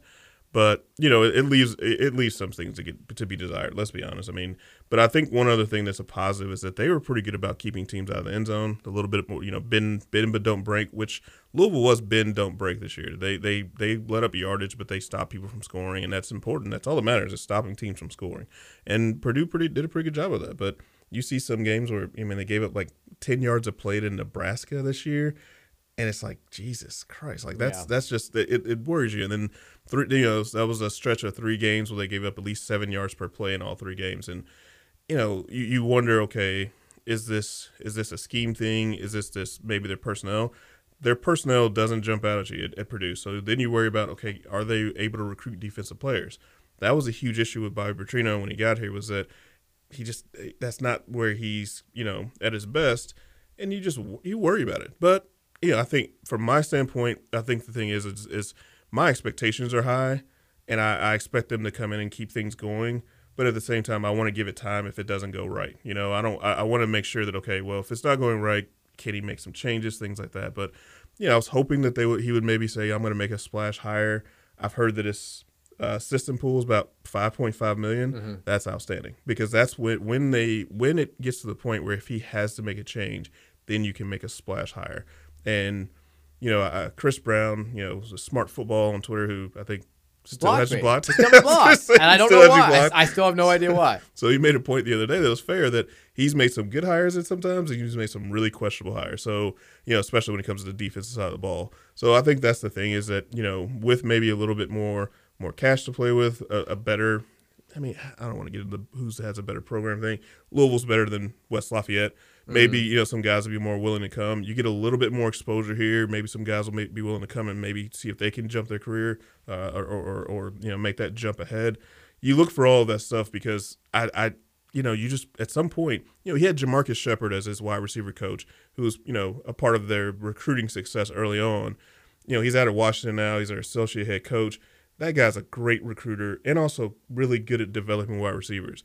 And so, you know, you know he's got he's got an eye for some guys, but he hasn't really been able to hold on to them. And he switched defensive coordinators, I think, three or four times in six years. It's just a worrisome situation.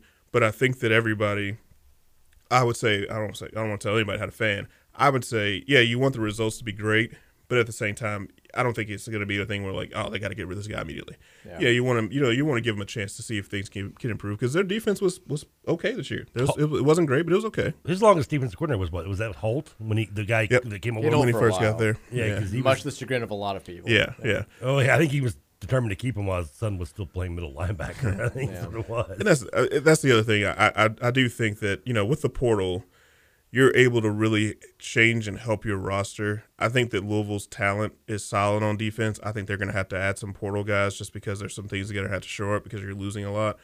But if you can do that, then you're able to your talent can kind of overtake any you know some of these other issues, and that's what that's what you want to see. And he's got time in the portal to add some guys that I think can really help them. Uh, you know, really not take a back step on the defensive side of the ball, or at least a huge back step. Texas says, remember when Bobby lost, with Lamar lost to Mississippi State in a bowl game who had a bunch of GAs?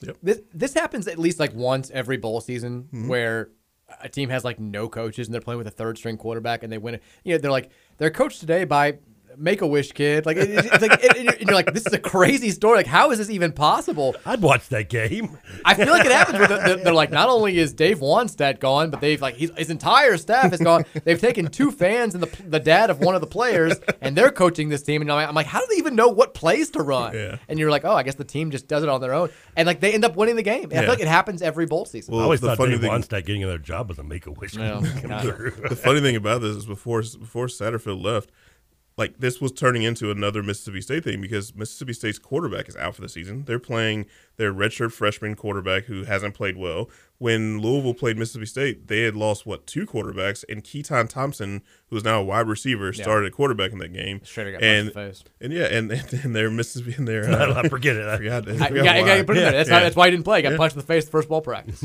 That's crazy. I forgot about that. And then Oh, I you have, um, and then you know their their coach, their coach left. They're coached by their running back coach in Cincinnati. I'm like, well, their their secondary coach is coaching the team. They've already their offensive coordinator quit because he wasn't given the job. And I'm like, okay, well, this is turning into one of these situations Yeah. where they're going to go into this game and get beaten by a team that's just hobbling in essentially, and then it just turned into a nightmare scenario where everybody's you know We're both going- hobbling. Yeah, it's all over the place. So I think it's still kind. Of, it's it's interesting because it is a perfect perfect analogy to that that 2017 game, which of course Louisville lost. Let Bob Huggins coach one team. Let Denny Crum coach the other one. Like, like just get him out there. Go for We'll it. be fine. Yeah, it's gonna happen.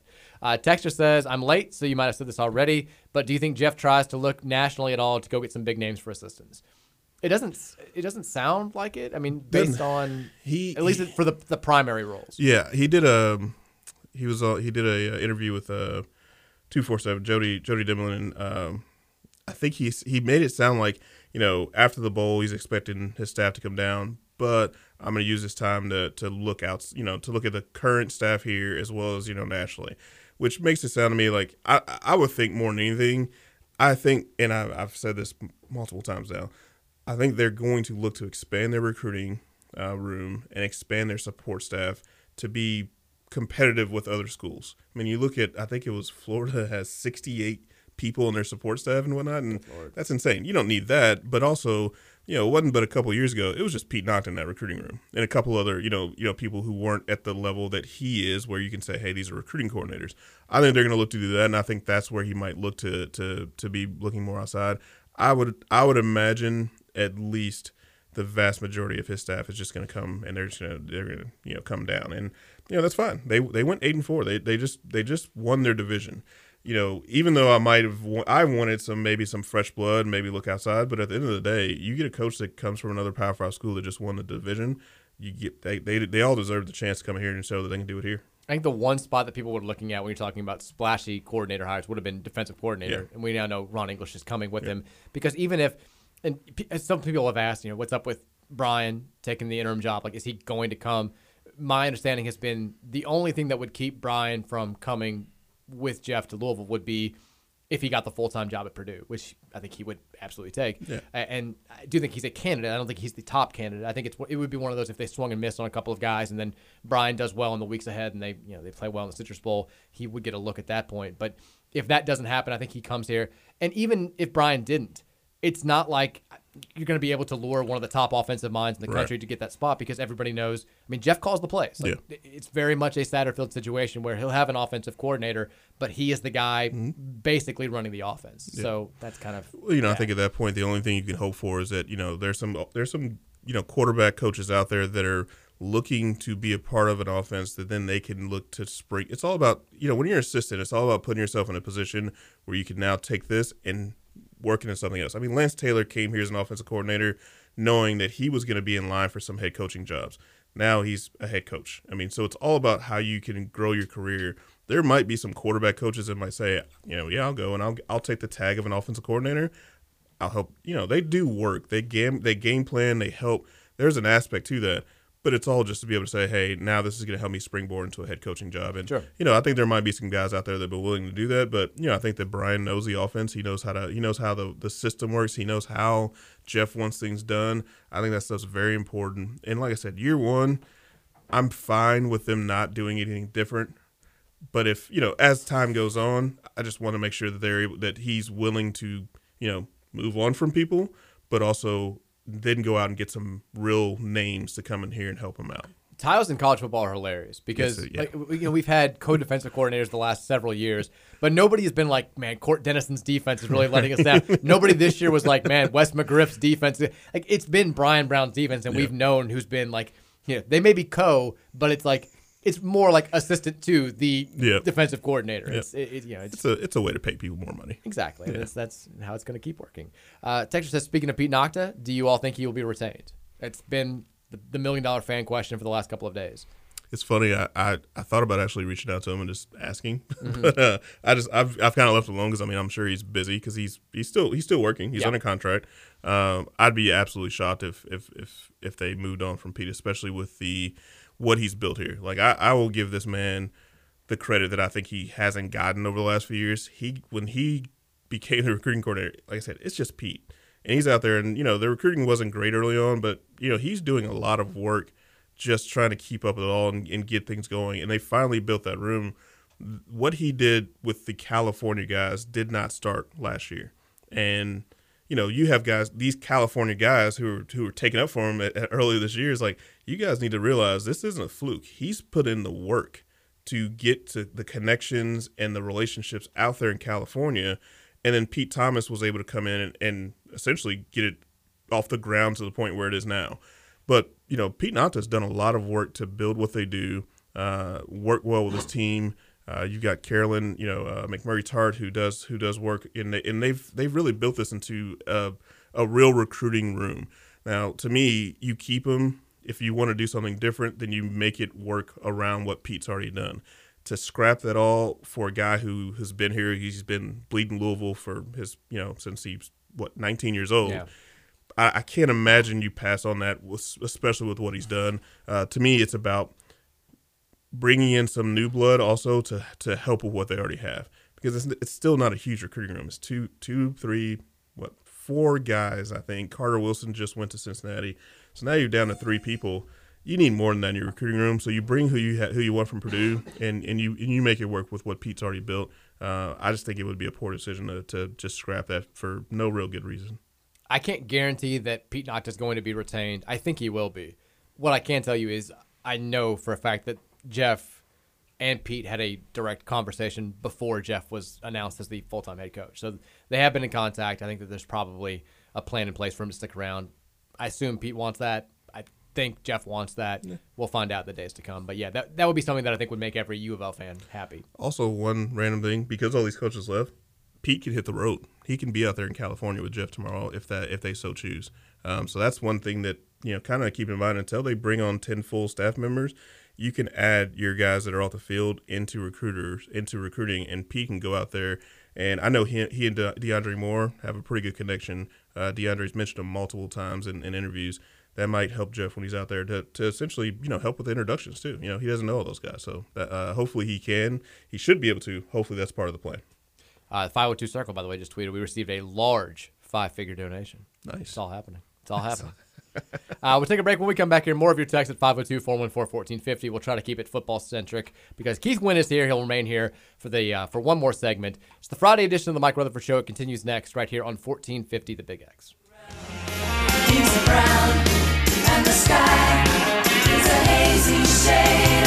and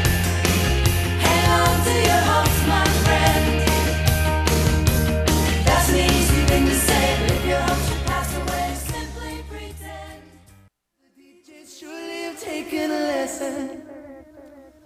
Start talking trash and I'll come with my Smith and Wesson.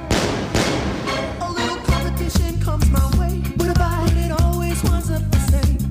But the stone that the builder refused shall be the cornerstone. Oh, if there ain't nothing wrong, ain't nothing right. Friday edition of the Mike Rutherford Show here on 1450 and 96.1 The Big X. Hopefully, your weekend is off to a good start or close to it.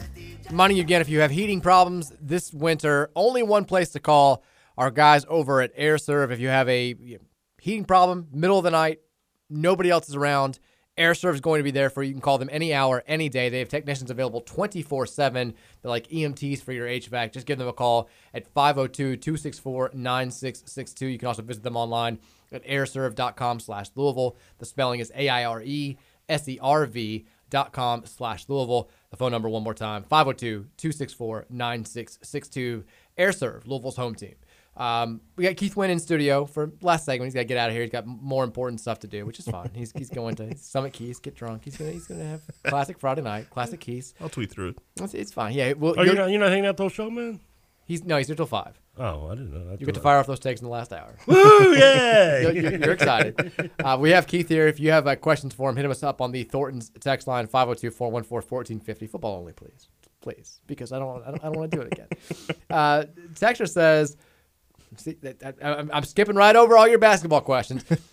do we know the numbers for the coaching staff salary yet? Also, do you think Brohm's staff salary will be higher than Sats? If we want to expand the recruiting room, it would almost have to be higher by default. You mentioned that just a little bit earlier. Yeah, I, I don't know uh, what Sat's uh, assistant pool was, but just off the top of my head, I mean, even even when they got to, I think Brian Brown got to like nine hundred thousand or something like that. I mean, that's still less than what they were, you know, paying uh, Petrino's uh, coordinator. So I don't. I think it's higher. If it's five point five, the way I, I read a tweet. I, I, I want to say Alan Thomas. I, was- I was scrolling this morning. I want to give the credit to the person because he said that he looked it up and it's the second highest in the ACC. Is what he said in his tweet. That's good. I can't confirm that because I don't. I haven't seen it. But if that's the case, I mean, if you think about it, that's what half a million dollars a coach. Um, so if if you're looking at you know being able to get million dollar coordinators, I mean, you know these these coordinators are up at two million dollars now. So you've got to be able to compete with them. And if you can, you know. I think from from a standpoint, you can obviously go out and maybe get a get a high price coordinator. You know, you, you know, you look at guys like Jim Leonhard who who just left Wisconsin. That's the type of level you want to be able to get a splash coordinator hire. It's going to cost you a million and a half dollars a year. So uh, I think he has the money to do that because you're usually going to have a couple guys that are making a lot less than that and making you know you know more of kind of you know want to say your minimum so to speak. But I think the bigger thing is with your support staff. That's that's more of that's Josh Heird being able to say, hey, I'm going to you know just invest in your program. So that's outside that assistant pool. That's that's just support staff, and that really comes from the athletic department. Uh, Josh Heird, if he wants to do that, and that's where you know I think that you know uh, what was it two years ago is when they really started ramping up for that. Uh, they were able to go out and get the guy that ended up going to Georgia. Then they got Aaron Hodges, and he went to TCU, and then they went down and got John Heron. Uh, who, who who might have intercepted Raquan Atkins in the airport on his way to his, his Cincinnati uh, official visit today, which is hilarious. Yeah. I really hope that's the case, and they didn't just happen to run into each other. I hope that he did it on purpose because that is just absolutely hilarious to me. Um, but that that comes from Josh Heird, and I think that you know that's something that I would hope that he and uh, he and Jeff would be able to you know work out because you know you make this hire, you you you decide that we're going to do this. We're bringing Jeff Brohm home. You've got to make sure he has the support he needs, and recruiting is a lifeblood of your program, and I think Jeff knows that. I think that Jeff saw great recruiting success early on at Purdue and saw his offense, you know, running at, you know at, at a high level. Uh, his defense, they've got some NFL guys they were able to get early on, and that has fallen off. And I don't think he's stupid. I think he knows that he needs top, top you know, top players, uh, not only to, to to win games, but also to attract other top players. Um, and I, you know, that just comes from Josh. So the assistant pool is where you get the coordinators and and the you know the splashy position coaches that are maybe high level recruiters and things like that. But the recruiting room is going to come down to Josh Heird, uh, you know, deciding if he wants to invest in it. I had a trivia question for you. Ready? Sure. How many Power Five head coaches are head coaches at their alma maters? Ooh, that's a good one. Because Jeff Brohm, I don't know if you guys knew this. He played here at U of L. he was a quarterback. Had a couple brothers who played here as well. Did Kirby Smart play at Georgia? Yes. Kirby Smart did play at Georgia. That- Okay. that's one. All Brohm right. two. I know three off the top of my head. Pat Fitzgerald is Pat the other. Fitzgerald is three. And then you've Pat got, Fitzgerald's still Northwestern. No, he's never leaving. You've got. Uh, Ever since he broke his leg there, he's like, I'm staying. I don't want to take up too much time, but I'm thinking. It's more. Oh, than I- uh, Harbaugh. Harbaugh's Michigan. four. Yeah. It's more than I thought. To be a little hint. So we're just missing one. Can you give us the conference in the last one? Well, there's, it's There's- not- I didn't say it was five. I was gonna say, yeah, I- there's- I- the question was how many do you think there are? Oh, I thought this was five. I'm sorry. No, it's out of Power Five schools. Oh, that's where I got confused. I'm gonna Okay. guess because I can't think of it anymore. I'm gonna guess eight. Ten is the correct. I mean, think about it. Because how many Power Five schools are there? Is what about Six- fifty I some? thought it was 65. I don't know why I Sixty-five. Okay. that. Doesn't Still, matter. that, that's a fairly lot, high yeah. percentage. I want to know the other six now. So Jeff Brohm at U of My L. brother, my brother's texting me hints. Shout out to Ken. He probably Yeah. would've- he would have he would have gotten it right. Yeah. He's the, the better win. Mario Cristobal. is what Mario he threw out. Cristobal. Oh, yeah. So Jeff Brohm at U of L, Mario Cristobal at Miami, Kenny Dillingham at Arizona State, Ah, I forgot about him. Pat Fitzgerald at Northwestern. How could you forget Mike Gundy at Oklahoma State? Yep, Oh, yep, yep. yeah, I was trying to think of the Big 12 schools, and I was thinking ah, Texas. call. Harbaugh at Michigan. Now new coach Brent Key at Georgia Tech. Yep, yep. Clark Lea at Vanderbilt. Kirby Smart at Georgia, and then Jonathan Smith at Oregon State, who I didn't even know existed. Jonathan Smith is he's a good one too, man. And the Arizona State one just hired him. Just My brother's like old roommate ago. coaches on his staff, and I'm still I didn't even think of Oregon State. That's bad. They- they wanted me to pick 'em. So I have to. I have to. I, I had a buddy call me out. He's like, "You got to give me credit for this." So last time I was on, we were talking about Satterfield not getting the fans to really buy in, even though they had had that big win over Wake Forest. And I Mhm. was talking about a buddy of mine was texting. He's like, "They're still going to lose in Kentucky." He was like, "You got to give me credit for that." It's like I was like, "Yeah, I got to give credit." So Ty Wilcox, my buddy, he was like, "Yeah." You got to give me credit because I knew it was going to happen, and he was fair. I think there One are a lot approximately of fans. 500,000 I right? fans who had the same take. Right, but he, but, I, I But called- they all were right. But I gave, I called it out the last time. He's like, "You got to give me credit this time." I told him I give him credit. There so there you go. go. Yeah, I mean, I, I think every Man Louisville fan. Now he better like, be, we're gonna he, lose to he you guys. better be listening because if not, he's If a not, hater. then yeah, then, then you're never getting a shout out again. I'm so mad I didn't get any of those right. Or I You only got got half four. of I them got right. some. Did you, you pulled one out, didn't you? Yeah, Didn't no, yeah, that was all right. Texas best day ever. I bought football season tickets this morning for next year, and Trevor's going to eat a, sal- a salad live on air. Well, one of those two things is, is going to happen. No, well, no. The second one's going to happen. We just got to set a Just date not for today. it. Yeah. Trevor, I, I ate Arby's today. Congratulations. My so did I. Yeah, I've, I've heard. I've, I've, yeah, I've, Still eating it right shockingly, now. shockingly, yeah. I had the uh, the steakhouse burger. Did you like it? It's really good. It is. It's I really tell you, good. it's- I, it's I mean, tasty. yeah. I was I was surprised. It's really good. It's it's one tasty burger, as the man once said. Texas says, "Who's the first recruiter transfer to commit to Jeff Brohm?" Um, we've mentioned Austin Reed at Western Kentucky, which sounds I hate to say foregone conclusion, but there's a lot, a lot of buzz there. I think Stephen Herron, also who played at Trinity and was a very productive linebacker at Stanford, who now is transferring. There's some some positive buzz there. Yep. I can't remember the name of the kid, the four-star defensive lineman uh, who's currently committed to Purdue, who put on his Instagram some stuff about Louisville yesterday. Yeah. That's, That's- the one that they if they it's Kendrick Gilbert. He's a kid out of Okay. Indianapolis. Hopefully, 6'5", 300 pound defensive tackle. You can't. yeah, Those got you can. They just lost a 6'7", 300 pound guy in Caleb Banks. Maybe you can get him in there. And then you've got uh, also uh, Micah Carter also tweeted or put something on Instagram uh, from his visit when he was at Louisville. So uh, local kid at SEDEX. So they might get some guys there. And I think that Herron is probably a guy that I think. I feel like that's it's a fresh start kind of thing for him, but he can come back home and play in a situation where if he was coming and, and, and having to compete with guys with the old staff, might be a little different. But with Purdue coming in with a new staff, he kind of gets a you know he might get to the head of the line, so to speak, a little bit quicker. Somebody sends in a picture of a- zoomed in photo from yesterday's press conference where Jeff Brohm's holding his cell phone. And it says, in addition to his Honda Accord, I believe that that is an iPhone 8 that Jeff Brohm's holding there, which sounds about right. I'll be quite like, I'm surprised it's not a flip phone. if Jeff didn't have to have a smartphone, I don't think he probably would. I don't. I, I can see him being one of those guys who's like, ah, I'm just landline, landline only. We got to call me. I don't text anymore. But he's got to do what he's got to do. But I think I don't know what mine is. Mine's like my my case is all cracked. It's doing the thing now where it's like, you know, the Apple scam is kicking in. It's been so long since I've gotten an update that like stuff's just randomly not working at all, like my storage. So I think I've got like I think mine's like an eight too. Mine, I know. Well, I know I've got a 13 Pro just because I had to get it last year on Christmas. You got a new one, yeah. Yeah, because it it died, and that was an iPhone 7 is what I had. So I, I went, I guess, six years without getting an update. Mine might not be that old. Mine, I think I've had mine for over three years. I think maybe it's like a ten. And I think before my seven was, I think a was a four or something. I can't. And before that was a BlackBerry that was so bad it, it wasn't. I can't even get into how bad that was. These I have no scams. clue what mine is. Yeah. You know? it's kind of somewhat new. That's all I know. All I know is like whenever I get a new one, I'm just like "Ah, this, this keeps me from going to the Apple store for another three years. Yeah. And where I'm as intimidated as hell. Same with the laptop. I'm like, can you just like can you transfer everything over for me so I can just I, get yeah, out I don't here? choose. I, I make I let Apple just you know let my phone die and stop getting good battery and internet working. That, that makes me have to go and get a new one. Like, well, this has the capability of making your own like animatronic videos, and you can make anime with it. I'm like, look, look who you're talking to right now. now I still have my original iPad from like 2012. Nice. And it's the point where I can't even watch like ESPN app on it because it, it won't like register their new like the program it's on. It's like you have to get a newer iPad. Like okay, Texas says, did anyone else notice that Brohm was wearing gray pants when he got out of the car, but black pants at his press conference? What happened during the intervening 30 uh, minutes? What is U of L hiding? I think the clip of him pulling up at the Traeger Center was not. I, I think that was earlier in the day. I think Yeah. they, they'd shot that footage he, because they had the whole thing where he toured the facilities. He shot some promo videos. He met with some of the the, the players and the, the the other members of the staff.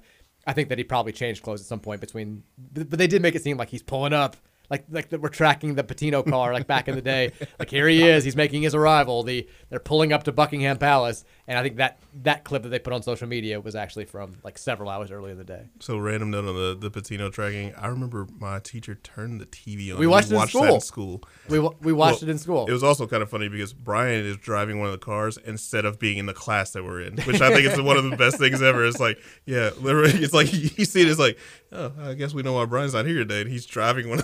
Like this is the funniest thing ever. It's like, yeah, this is what this is what we do here in Kentucky, though. I remember we were in Y'all make me chemistry. feel old. I was on I was on a break between my two jobs. Yeah. I was a, I was a sophomore, so you would have been a senior. Yeah. I was a sophomore. I remember we were in chemistry class, and a buddy of mine who sat in front of me was a U of L fan. Put like we had these little washboards that you had to write for like equations.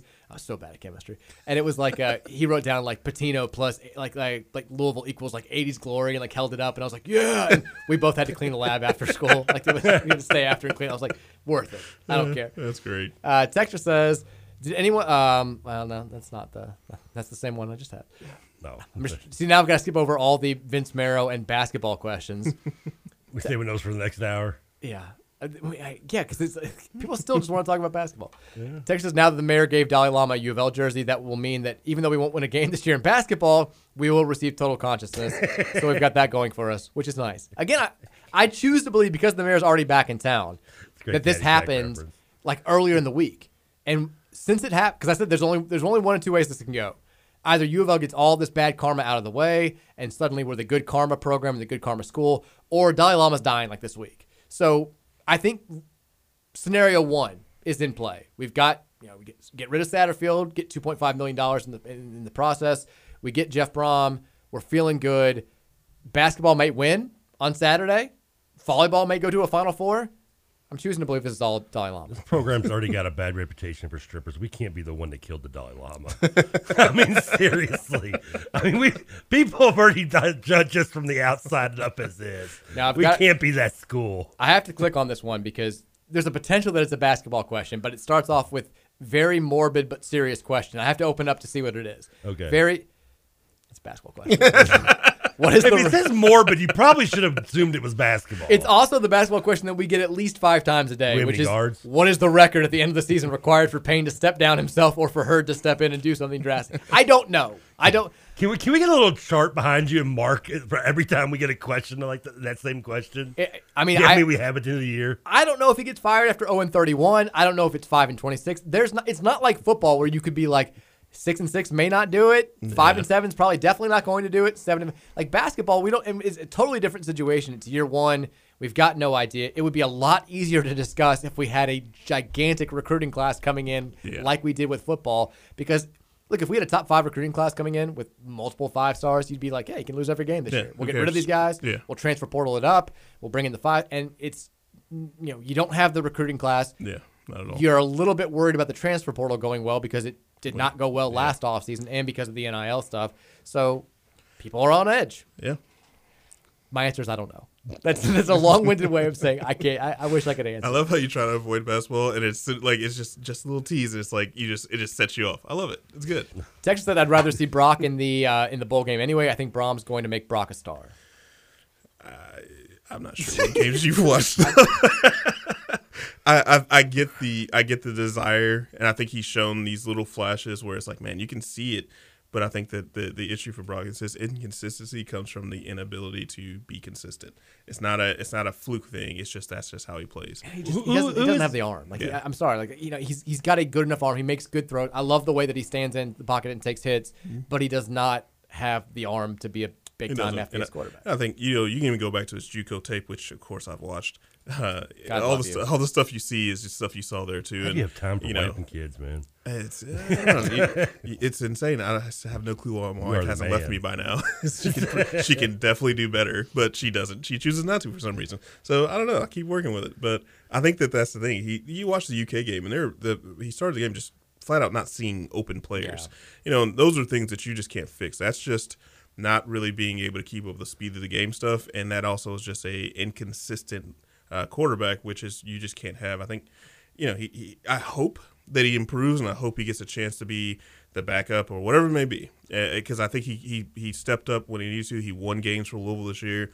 And if, and for me, if you play well for this team, I'm going to always support you no matter what. But at the end of the day, they've got to get a better quarter. They got to get better quarterback play to get over the hump. You guys hope that you know Brohm is a better quarterback coach than Satterfield. I mean, he could, if any. I mean, you can you can hang your hope on if you're looking at Brock that he could make Brock a better quarterback than Satterfield could. I think his system is more quarterback friendly too. So Well, yeah, there's a there's a pot. There, like I said, there's a possibility. I just don't see it happening. When you I mean, when you, mentioned Malik now on the depth chart, who, who is listed as the backup for the bowl game? Then Evan Conley. Is it still Evan Conley? And mm. what about Caleb? Caleb is he he tweeted out that he's sticking Same. around, uh, which is good. He's but he was he was set to redshirt. I mean, they decided to redshirt him and hey, you're not playing this year. But they also let him travel with the team. I think they were trying to get him exposure without actually getting him on the field, which is fine. I mean, he's a freshman. I But think he can- he's a talented kid from what I saw in high school. But you know, I don't think that he was going to be able to go in there and really run this offense as a true freshman. I, I just I, I don't. I mean that you've got to be really good as a quarterback to come into the college game as a true freshman and be able to play. And so it didn't really surprise me. I do wish that maybe in a blowout situation you get him on the field because you got four games. But Yeah. they chose not to do that, and I can't say I really understand why. But you know, I do think that he's going to be able to if he's healthy in the spring. I think Caleb Johnson will have a chance. I think he fits Brohm's system pretty well from what I saw because he has a he has a live arm. He can put the ball on a rope to the sidelines and things like that, and he can throw the ball down the field. So he I think he fits what they do. I hope he gets a chance in the spring to be healthy this time around. And maybe he's a guy that could, that could push for the starting job next year. But I don't see. I don't know if playing in the bowl game, unless it's a blowout. I'm, I'm not sure you really do that. But who knows? I mean, he could play though and still redshirt, right? 'Cause Yeah, that's his yeah, one he can still play in Play red shirt. games. And I think the funny thing about it, do whatever you want. I mean, who it's like the it's like the parent. Your parents are gone. Like whoever whoever's Yeah. call- whoever's coaching the quarterbacks, which I think off the top of my head, Ice cream for breakfast, baby. Kobe Fitch, I think is is the guy that's been working with quarterbacks. I mean, he might just say, you know what, I like Caleb better. I can do what I want. I know Conley's listed as the backup. My guess would be that if, if something happens to Brock Domann, Nathan McElroy will be the guy who actually comes in, the, good the walk on from Trinity, because I don't think they're going to. Conley, I think, because of the, the hip injury, is, is not going to play. Yeah, but and if Caleb is healthy, I just don't see if he's if he's healthy. Why not just put him out there and let Yeah, him? I don't know if it's you don't want to wreck his confidence thing. I don't. I, who Yeah. knows? I mean- Texas says Keith quote: "I don't want to take up too much time. Um, doesn't he know that manners aren't a thing on this show?" It's funny because I am also known as a notorious overtalker when I'm at work. People make it's like a running joke when I go to work. and It's like, did you talk for two hours? I'm like, yeah, I'm really bad about it. I know. And when I get on the show, I'm like, no, I'll just I'll just you know sit in the background a little bit. I don't know. It's weird. Texas, when Keith mentioned Brown's 900K price tag, I was definitely waiting for a quote 900,000 too much from TK. Bryan Brown, he they you know a lot of he deserved the credit this year. I'm sorry. Texas- He- he- he I wouldn't good. say it's nine hundred thousand too much. Maybe eight hundred fifty-five thousand though. Texas says, uh, Keith, is Ron English running a standard 4-3? What are your thoughts on him? I know you. I'm late to the show. Yeah, it's like a based on the depth chart. I haven't been able to watch any film yet, but it's like a it's like a four two five with like a stand up defensive end. It's similar to what at least on paper to what UK runs, which is really kind of like a three four. Three three five. Uh, They play, you know, like the stand up defensive end is kind of like a hybrid, kind of like uh, Weaver, uh, JJ Weaver at, at UK. That's what it looks like to me. There's two linebackers listed and five defensive backs. So um, I'm not sure if that's you know when he was here before it was a four three. Um, if I'm remembering correctly, but that was a long time ago. And Ron English has been coaching for a very long time, so he he, he it, it might be, but you can't run really a, a sta- standard four three anymore. I mean, nobody, everybody runs some sort of nickel type of uh, look, and I think that's what they're going to be running. Do you remember when like South Carolina did that, where the, everybody stood up and everybody's like, "What is this crazy defense?" and, and that's like that's like you said. I want you, you said it before I could ask. Does anybody even is to say that you run a four three in college? Is that is that it's like the grandpa thing to say now in college pretty, football? yeah, it's, pretty rare. I mean, because even if you're running Even a even a 4-3, 3-4. well, even if you're running four three or or three four, you're that that third guy or the fourth guy, the linebacker, is probably going to be a hybrid safety Yeah. slash linebacker Bandit. slash nickel bandit. Perfect. You know, but, you know that's what you're really looking for because you have to have guys that can cover because everyone is spreading the field out and throwing the ball around now. I mean, that guy that did that defense. That was Ron Cooper. if you Remember? Yeah, well, there you go. then Spurrier threw him under the bus in the press conference after the game. Texas says, uh, any chance that Jeff keeps Ivey or Gasparato? I don't think Ivey's going to. I mean, I, I, I and I like Mario Ivey. I think you know he's an App State guy. He's been with with Seth the whole time. So is Gasparato. I think they're. I think they're. I think it's more of those guys are just going to go and follow Scott. I don't think Scott wants to change him around a bunch of stuff. But one thing to keep in mind: Scott's keeping Kerry Coombs, so somebody's out, and it might be Gasparato. Uh, you gotta get out of here. We'll let you go. Uh, you Jesus, gotta. right, what time it was. I know. It's it, this is how it works. Time flies when you're having fun. Uh, we have one more hour left here. It'll be me and TK for the final hour of the show. Hopefully, uh, you'll be joining us whether you're in the car or streaming from home. Uh, we got one more hour. Keep it locked right here on 1450 The Big X. It's the Mike Rutherford Show, and it continues after this.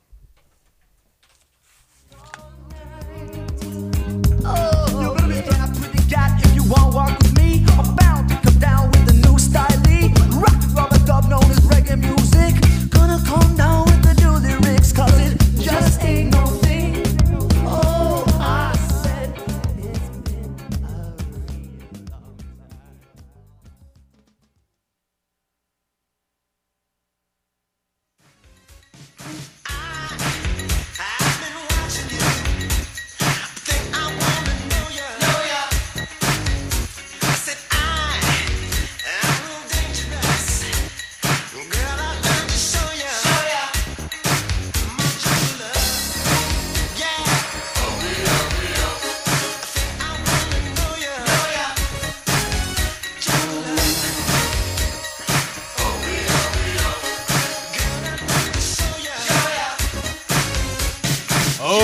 Friday.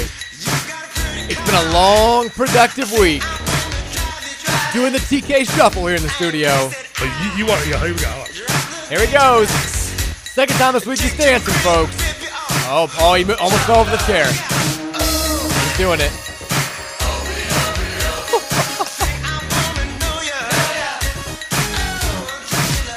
Welcome into the 5 o'clock hour here for Mike Rutherford Show.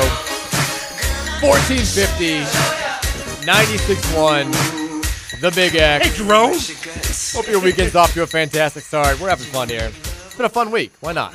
One of the things that I've loved about the last couple of days, because you know, there are still people out there after a year and a half who are just finding out that like I'm back on the radio. Like I've had multiple people in the last few days. It always takes like a big event, a big week. Like, oh my God, you have a radio show. Like, like used to love to listen to you. Like, where can I find it? And one person actually, and I guess he didn't get the joke, but he was like, is the I, I, I can find the stream for the show, but where's the YouTube link?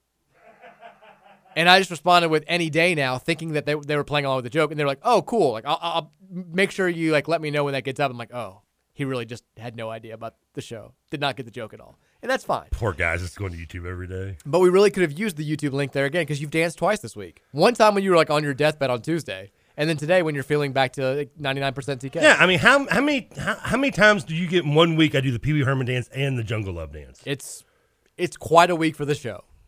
This all goes back to Greg Fischer and the And, Dalai and I got my I got caught up in the wire over here. Like I noticed you almost went down. I got I got nervous for a split second. It was bad. The chair went flying a little bit. It's almost as bad as when I got caught in the net during the soccer thing. Did you see? So a couple of people, and by the way, thanks to Keith Wynn for spending a couple of hours there with us. I love everybody now is like, okay, Mike, let's talk basketball. No, you, you, I- I'll talk about it when I have to, but I'm not going to make it the focus of the, these last three hours. But people did want your take. Vince Tyree tweeted this morning. Oh, good lord! Great job at Josh Heird getting this done in short order. Happy for a great coach and a great friend in at Jeff Brohm. Also appreciate at Sean Frybert for working out the details. Four additional years of seasoning at Purdue will pay off for years to come in the Ville. L's up, go cards. Did he say four additional? I mean, He ba- basically referencing the fact that Jeff turned him down back in 2018, and now is the perfect time. you know, this this is where I'm gonna. One of us in this case has to be the mature one Between you and Vince, or you and me? between between me and Vince in this Okay. situation. One, you know what, Vince, you're right. Good, good for you. One of us has to be the mature one. It sure as hell you. It's gonna be you, you toad. Because I'm, I'm teasing, Vince. I'm glad. I'm glad that you you you appreciate what we've done. Because in, in the end, I, I know you're a Louisville fan. You just weren't the right man for the job. Not your fault. You didn't. You weren't. You were given it, and you accepted. It. You tried. Gave it your best, I suppose. But you know, I'm glad that you you appreciate that someone is doing the job properly. Finally. Trevor. She- Come on. I'm just saying. I The big news of the day on the football side of things, obviously, we're still reacting to all things Jeff Brohm. It was it was very cool getting off the air last night, going home, seeing the news. Uh, which, by the way, I was on the news again last night. No big deal. Not not a big deal. Not, not- you know, just kind of fun going home, right away seeing like my niece being like, just saw you on TV. Uh, but it's very cool seeing all the reaction to Jeff Brohm. It very much feels like, again, one of these big time hires where all the the energy and the juice is there. With Scott Satterfield, it was more about hope and not knowing. And to be fair, like it was the same thing when Charlie Strong was hired, when when Steve Kragthorpe was hired. Certainly, you you, you know, no coach. I shouldn't say no coach. Rarely does a coach lose the introductory press conference. You have to like be just stumbling over your words and maybe like accidentally call your team your rival team's name for the fans not to be enthusiastic. But this felt like it felt different than the the pressers where you're like, okay, I, I liked what he said. I'm hopeful about the future. This felt like such a long time coming. It felt more like the Pitino press conference than it did any other press conference in recent memory, where it was like, not only is this guy who we know and who we like, at least we liked Pitino when he was coming to our side, but who we, we've liked our entire lives, coming home to coach his team.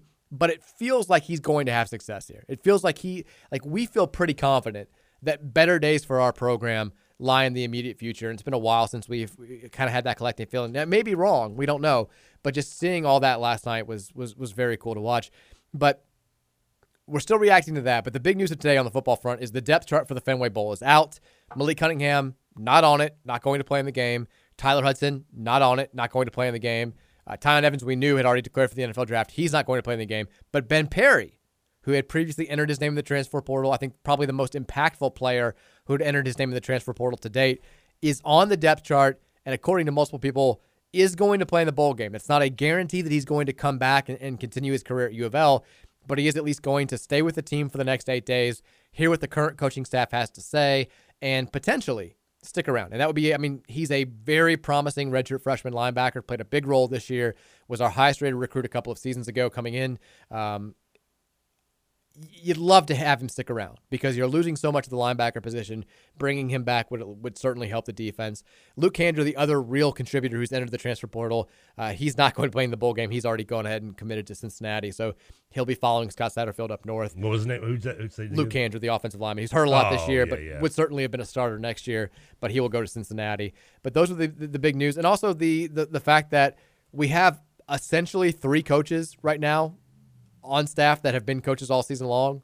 Four, if you want to count Deion Branch, and then eleven quality control coaches Yeah, on, on the he- roster. here, here's the, the, the- this is their way of saying Trevor quit making fun of quality control, right? Yeah, I guess. Hey, remember when I It's a called direct them, shot to you. when I called them glorified coffee getters? I mean, Which was a, a bad take by you. yeah, I was I was being a little out. over the top. Let's- A little, yeah. I was just being a little. I know you're not that bad. Listen, prove me wrong. Make me eat crow. Make me eat a salad. Well, they don't need to prove you wrong. You are wrong. It's not what they do. There's no proving you wrong. Uh, you, you're absolutely wrong. Uh, have you seen the news uh, today? This is not Louisville related. We'll get back to the text line in a second. How can we have that many quality control people when we had such little quality up to the program? Well, now we're going to be super controlled. okay, they were more the control than the quality. They were more focused on control. than quality because we had we had good control. In my team. professional opinion, I'd say let's focus less on the control, more on the quality. more on the quality. Yeah. and see how that works out for us in this bowl game.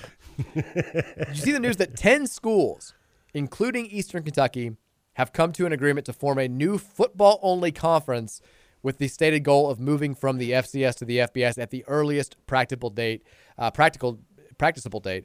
EKU's in this, UConn's in this, um, Stephen F. Austin's in this, Abilene Christian's in this, Central Arkansas, but FBS is expanding. Maybe this is a playoff thing. Maybe they feel like if, if they're going to give one bid to a group of five team, that makes it more attractive to play FBS football. But the more the merrier, I say. Props to EKU. They're going to be an FBS team. And we play them in a couple years. It's a James Madison thing where we schedule them as an FCS bye game, and they're going to be FBS by the time we play them. But that one's a little bit less scary than James Madison. I, I, just for the future record, I don't know if we've established this and not in our short history together. You got to call it D one and D two with me still. Well, that's not what it is. I know. I don't care what it is. Like otherwise, I'm gonna, FCS is D2. Oh, thank you. FBS is D1. Just say D one D two then. Just remember FBS. Well, you just say D one D two. But that's not I what think- they're called. I think we've come to a, a- an impasse here. Because technically, technically, FCS football is Division One football. All, all hot tubs are jacuzzis and all good jacuzzis, jacuzzis are hot tubs. I don't know. I mean, just okay. So what was the question about D one and D two again? There's no question. It's just news that. Oh, I of- love the news. Yeah, I 10 like of these schools are joining FBS. Abilene Christian were they not D D one whatever it's called now? They are in basketball, not football. Oh, okay. I'm surprised not football because they've got a very good football tradition in in in that level. I mean, By the way, we have breaking news via uh, Malik Cunningham. They produced some decent NFL players over the years, not including Clint Longley, of course. He wasn't. We mentioned just a second ago. He's not on the the depth chart for the bowl game, but Malik Cunningham has just now put out a statement. Uh, Yeah, you, you need to be nice when you react to this. I'm gonna be. Ni- I've tried to be nice to Malik his whole career. He is officially declaring himself eligible for the NFL draft. He says this I would like to first thank God for all the blessings and the opportunities that I have encountered throughout my life. Thank you for allowing me the ability to play the game of football. I would also like to give thanks to all my family and friends for your love and support. I would like to thank the academic staff for your support all the way through graduation and beyond. Thanks to the coaching staff for pushing me on and off the field to be the best I could be. To my brothers, thank you for the relationships that I will cherish for the rest of my life. Lastly, to Card Nation, thank you for supporting me through my journey with football. Louisville first, Cardinals forever. With that being said, after many conversations with God and my family, I will be declaring for the 2023 NFL Draft. I will be opting out of the bowl game and starting my pre-draft training. He's talking to God now. He has a Dominican. Did not mention Satterfield by name. No, he didn't. Or Petrino by name, for that matter, because he did spend two years with Bobby. Um, That's who he was referring to, and he said God. Maybe Satterfield. and, and also, like, yeah, just you know, he- not overly. He, had, he gave the fans a little shout out, but wasn't over the top with it, which is no, fine. you know, but hey, I mean, it's kind of how his whole playing career has been, right? Did you see the story about like how his dad, who I know his dad goes to every game, home and away, he's been there every game, has never had a conversation with Scott Satterfield? Seems like that should have happened at some time, at some point in time. Uh, over the last couple, over this last week, I don't think I'm, I think I've gotten like numb to the, the surprises of things. I'm All this stuff came out that would just Yeah. was gonna the Well, always does after someone leaves, though, right? Exactly, I and like we, these are all the stories that we heard from Bobby Petrino. Like players didn't know have, have his phone number. They couldn't like he never talked to parents. He never talked to kids.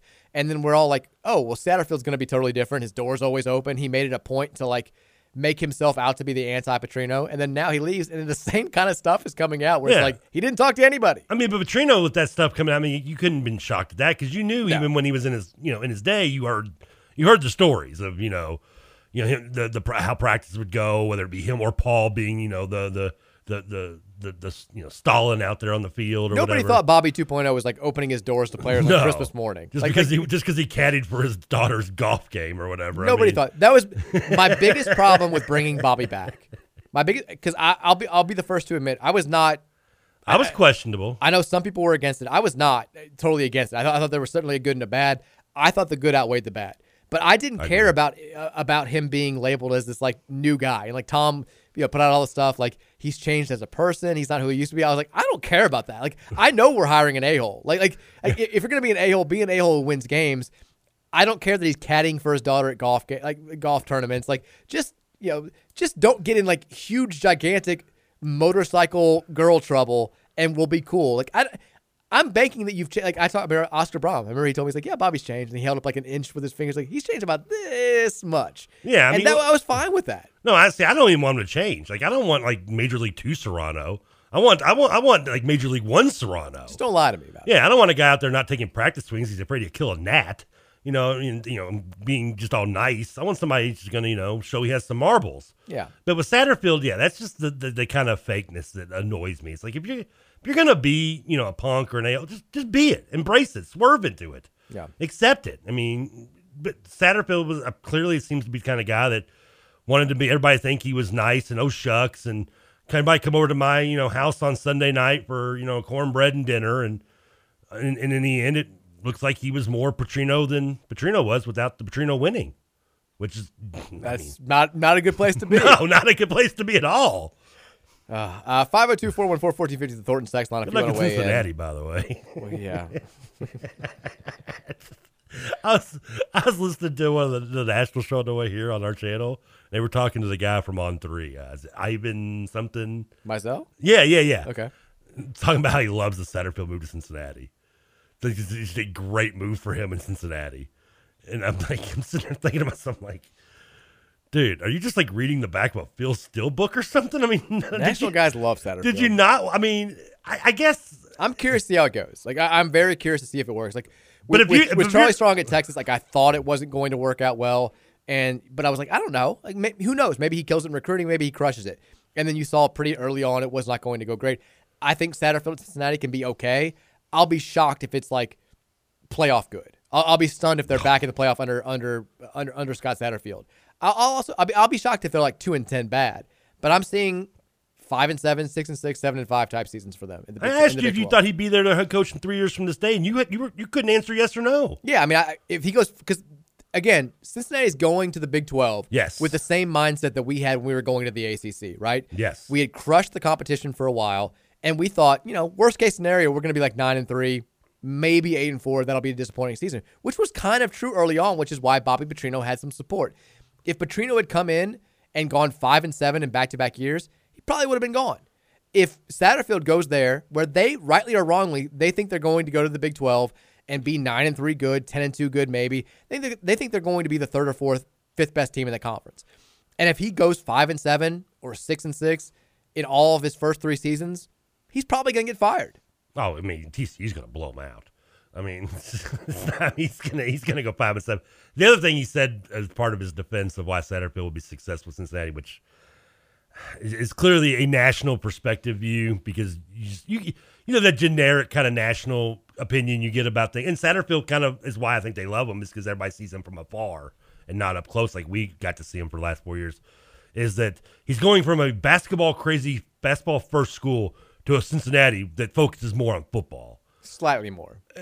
like no Cincinnati. You go find a Cincinnati fan; they'll tell you they're basketball over football. But They got Xavier tomorrow. That's where their focus is. They don't care about Satterfield. you know, it's a zip it up game, baby. Zip them up. Zip them up. Um, Texas, what are your thoughts on apparently Sat telling our commits that the NIL money wasn't real? Is that what's happening? Because I saw the Zach Soskin tweet from yesterday where he was saying, you know, not only do you leave the players without notice, but now you're just tell- telling them straight up lies. Is that what Satterfield is telling the current commits? That's That- a giant DB move if it's true. yeah. Because also, like, we don't I mean. Would Satterfield even know if it was or it wasn't? Like, I don't think he was Satter. Like, again, none of the commits are following Scott Satterfield to, to Cincinnati. Just because his house wasn't real doesn't mean the NIL wasn't. Was anything about Scott Satterfield real? His family didn't live here. Does he even need glasses? No house was being built. South Carolina was that even a real thing? Did he even play at App State? Is George Leary all again. can we? Can we?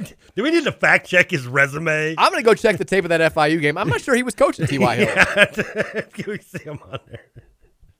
I called down there. They said they got no recollection of the guy. There's no Satterfield that ever enrolled there. Never on the staff. Never on the roster. I don't know if this guy even existed. Texas said uh, Satterfield here just made me feel hopeless. I think a lot of people that that's how they felt. I, I think that there was, the, you knew he was going to not have a type of Petrino season in 2018, which was still the even when we were two and three this year and it, looked like all is lost. You knew the team was going to keep. fight- You thought the team was going to keep fighting, and certainly they did.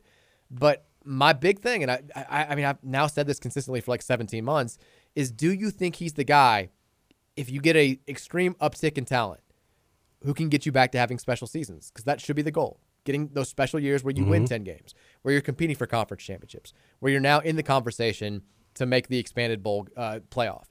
And he never really gave us any tangible evidence that he was that guy. No. And I think that's why you've seen like a, a good team this year fail to draw more than like 42,000 for top 10 opponents, for top 25 opponents. And I, that wasn't going to change anytime soon. No, he was a treadmill coach. You you were just running in place, and your only other option was either stay running in place or fall on your butt and get thrown backwards. I mean, there, there was no ever really moving forward beyond that. Uh, and some and that's the case. Some point, I mean, sometimes it's okay, but sometimes if you want to, you know, you want to bleep or get off the pot, man. Uh, Texas says state of Louisville is tweeting out now that Marrow, Vince Marrow reached out to Louisville. Regardless of if he goes or not, you can't spin the situation. It's either true interest in leaving or another money grab. Okay, It's another money grab. I, I, don't, he I, mean, missed on a money grab. Vince Marrow's reaching out to Louisville. What does that say about Kentucky? I mean, Vince is. I, I am This guy you. has talked smack about the Louisville for the last four years, and now we get Brohm, and he's like jumping ship, going, "I want to be on that team because they're going to be the winner." I am telling you from people who would know, Vince Marrow is telling fellow coaches that he's doing this to try to get a raise. Like, Well, I don't blame him either. it's the most obvious thing in the world. He's not joining the staff here. He wasn't a candidate for the Cincinnati job. You still don't think he was a candidate for the Youngstown State job either? I don't think he's been a candidate for anything. Well, it was it wasn't young? But wasn't was it Youngstown State he was offered? Youngstown State is way more believable than Cincinnati. well, I agree. Yeah, I mean, I mean, we thought it was insane that they were hiring Scott Satterfield based on their hiring history. Imagine if they'd hired Vince Marrow.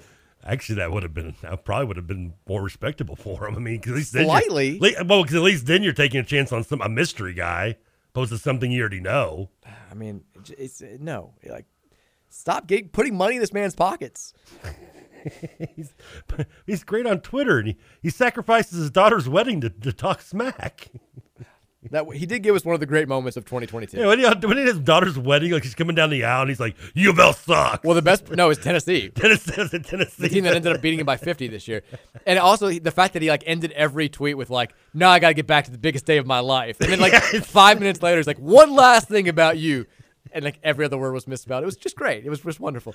I I, should be it. focused on my daughter's wedding here. Now let me get back to dancing with my daughter. It's Oh. like 20 minutes later. God love the open bar at that wedding, probably. all the haters are going to find out one. I'm like, oh my God, Vince, just put the phone down. Uh, Texas, I only remember that it's FBS because they play bowl games and FCS because they play for a championship. Yeah, football bowl subdivision is the is the FBS. It's D one, D two. Just, I mean, I, I'm okay. Just, just, just humor me, okay? Give me this one old school thing to hold on to. Texas says yesterday might have been the best day of 2022. Jeff Brohm got hired. Dan Dawkins got fired. it did feel it was it was a beautiful day. It was It's like the death and a birth or something. I mean, sunrise, sunset. Yeah, I mean, It was wonderful. It was, yeah, you couldn't have asked for two better things. Texture says, uh, Satterfield's actually from the Bronx, not from Boone. He's from the Bronx. he was born in Columbia. Do we even know his name? His real name is Satterfield. Like, how did we just changed? He changed it at one point just to just to get a better, just to try to get a job. He's been a Russian spy all these years. so his last name is Malzahn. Texas, the ACC was slash has been so bad when Sat was here. It definitely compares to the AAC in recent years. Well, we own the AAC. Uh, so they expect Sat to win 10 plus games in a mediocre conference when he never did that at U of L. Plus, they paid us $2.5 million to do it. I still can't wrap my brain around it. I mean, I, I loved it. Listen, the A- ACC's been bad, but the depth of the ACC is still better than what we was in the AAC. Sure. I mean, the AAC, you had Cincinnati, you had Central Florida. Like, you had nice top heavy with us. Tulane this year. Yeah, like you're always going to, those conferences are always going to be like top heavy where you have like one or two that are really good. Sure. But the, the gap between those two and everyone else, that's the difference between a power five and that conference. I mean, I Absolutely. shouldn't have to explain I mean, that. Look at our one season there. I think we that 2013 team may be the most talented team in the history of UofL football. Like we we could have hung 70 on Miami if we really wanted to, and we didn't win the conference. UCF was good enough to beat. You know, who they beat Baylor. They beat them by like 30 in their feet in the Something Fiesta like, Bowl. they won a shootout. I don't know if it's 30, but yeah. Yeah, they, I mean, they could put up numbers on anybody. Like we clearly, those two teams could have been put in any conference and been competitive. But the rest of that league, Yeah, who was third? Absolutely not. Yeah, who was third in that league? Cincinnati, I think. Yeah, and, and I'm Was- sure they were okay. Yeah. but yeah, your third team is probably like your last team in most Power Five conferences. Yeah, I mean that's the difference. And honestly, the ACC has gotten better about that since we joined. When we first joined, like Wake and Boston College were down bad. Like they, they were atrocious, and they've had down years since then. They've clearly gotten better. Syracuse is, has been mostly down, but they've had a couple of seasons where they've been competitive. And NC State has gotten. NC State's always going to be NC State. They're always going to be right there, Yeah, seven, five, eight, yeah. and four. And you know the Coastal is, is kind of the Coastal is just a bunch of NC States. It's just a bunch of teams that like they're probably all going to be like six and six, seven and five quality. And but but and are. all those teams would probably be the top team in an AAC for the most part, or, or, Yeah. or, or close to it. Yeah, exactly. Outside of every now and then when Duke is like, we don't know how to run plays. Which I mean, I feel like happens once out of I every Duke years. last year, but Duke this year. I mean, They got better. They they they got better. who was the? I gotta look this up. real quick. Who was the second best team? I wonder in the American that year. The third Uh, best the third team? best team. Excuse me. I think it was Uh, Cincinnati. You're right. It was, and they were nine and four. Yeah, they were they pretty good. six and two overall. Because we beat them in that rain game that was crazy. Where uh, I think it, we we beat them in overtime. And then you had Houston at eight and five, who would uh, who would actually dominate Vanderbilt in the bowl game that year. I tell you, what, the rain game was 2012. The 2013 game was the Teddy crazy game at Nippert, where we beat them by a touchdown. He made the crazy throw, Yeah, the yeah. crazy run. Uh, that was a f- fantastic game. God, Temple in that league that year. Texas says Malik. Uh, come on, guys. Is Malik opting out just because he doesn't want to lose another big game? No, listen, I- listen, I have been It's not a big game unless I- we win it. Yeah, really. I've been as mean on Malik as anybody, and I don't mean to because I, li- I actually kind of like Malik. I just I'm not gonna just you know soften a blow. I'm just gonna be honest with you, and he just I don't think he was just good enough to play quarterback at this level. I mean, he probably would have been better off not to again be mean, but going to like a lower level conference and playing quarterback. I mean, I'll I, Malik Malik Willis level. You know, I going, think the going to more like Liberty or going to, you know, going out west somewhere, going to just a smaller conference. He could have probably played there in an, an American like conference and probably put up just as good of numbers, if not better, and probably maybe even had a better chance of getting drafted. The problem is Satterfield never brought in anybody better. And Malik was, you've seen a lot of players and players' parents tweet out recently that like Malik kept a lot of people employed because if you don't have Malik on this team the last few Oh, years, yeah, good like, lord. we would have been four and eight, three and nine bad. And you've seen this year, people are like Brock, Brock, Brock, and then when Brock plays, you're like, okay, Malik, Malik, Malik. Uh, we we just Satterfield. Every time he signed a quarterback, he either wasn't good or didn't wind up staying here and bounced for a, a different school. And we never hit a big There's in the only one transfer portal. quarterback. I don't know why you're like asking like there was a bunch. It was just one, the McCaffrey kid. Yeah, it's yeah. I mean that that was it. Like we, we were in the mix for some other guys. They just they never came because they didn't want to compete for a starting job. And now, I, I mean, You know, you you just said what that I don't know. You the texture just clicked in my head that made me think this. That is something we should all be thankful to Malik for, for keeping us afloat, lo- sat afloat long enough for the stars to align and us to bring Brohm home. He brought that, Brohm home. That in its own way is the biggest win in a game that Malik ever had in his career. Texas the most uh, the person most happy about the Louisville football coaching search is Kenny Payne. For one week, everyone forgot that he's zero and seven. Well, see, you forgot that he's actually zero and eight. You've had an entire week to practice tomorrow. I swear, this team looks as bad as it did against Miami or against Maryland. I mean, I'm just.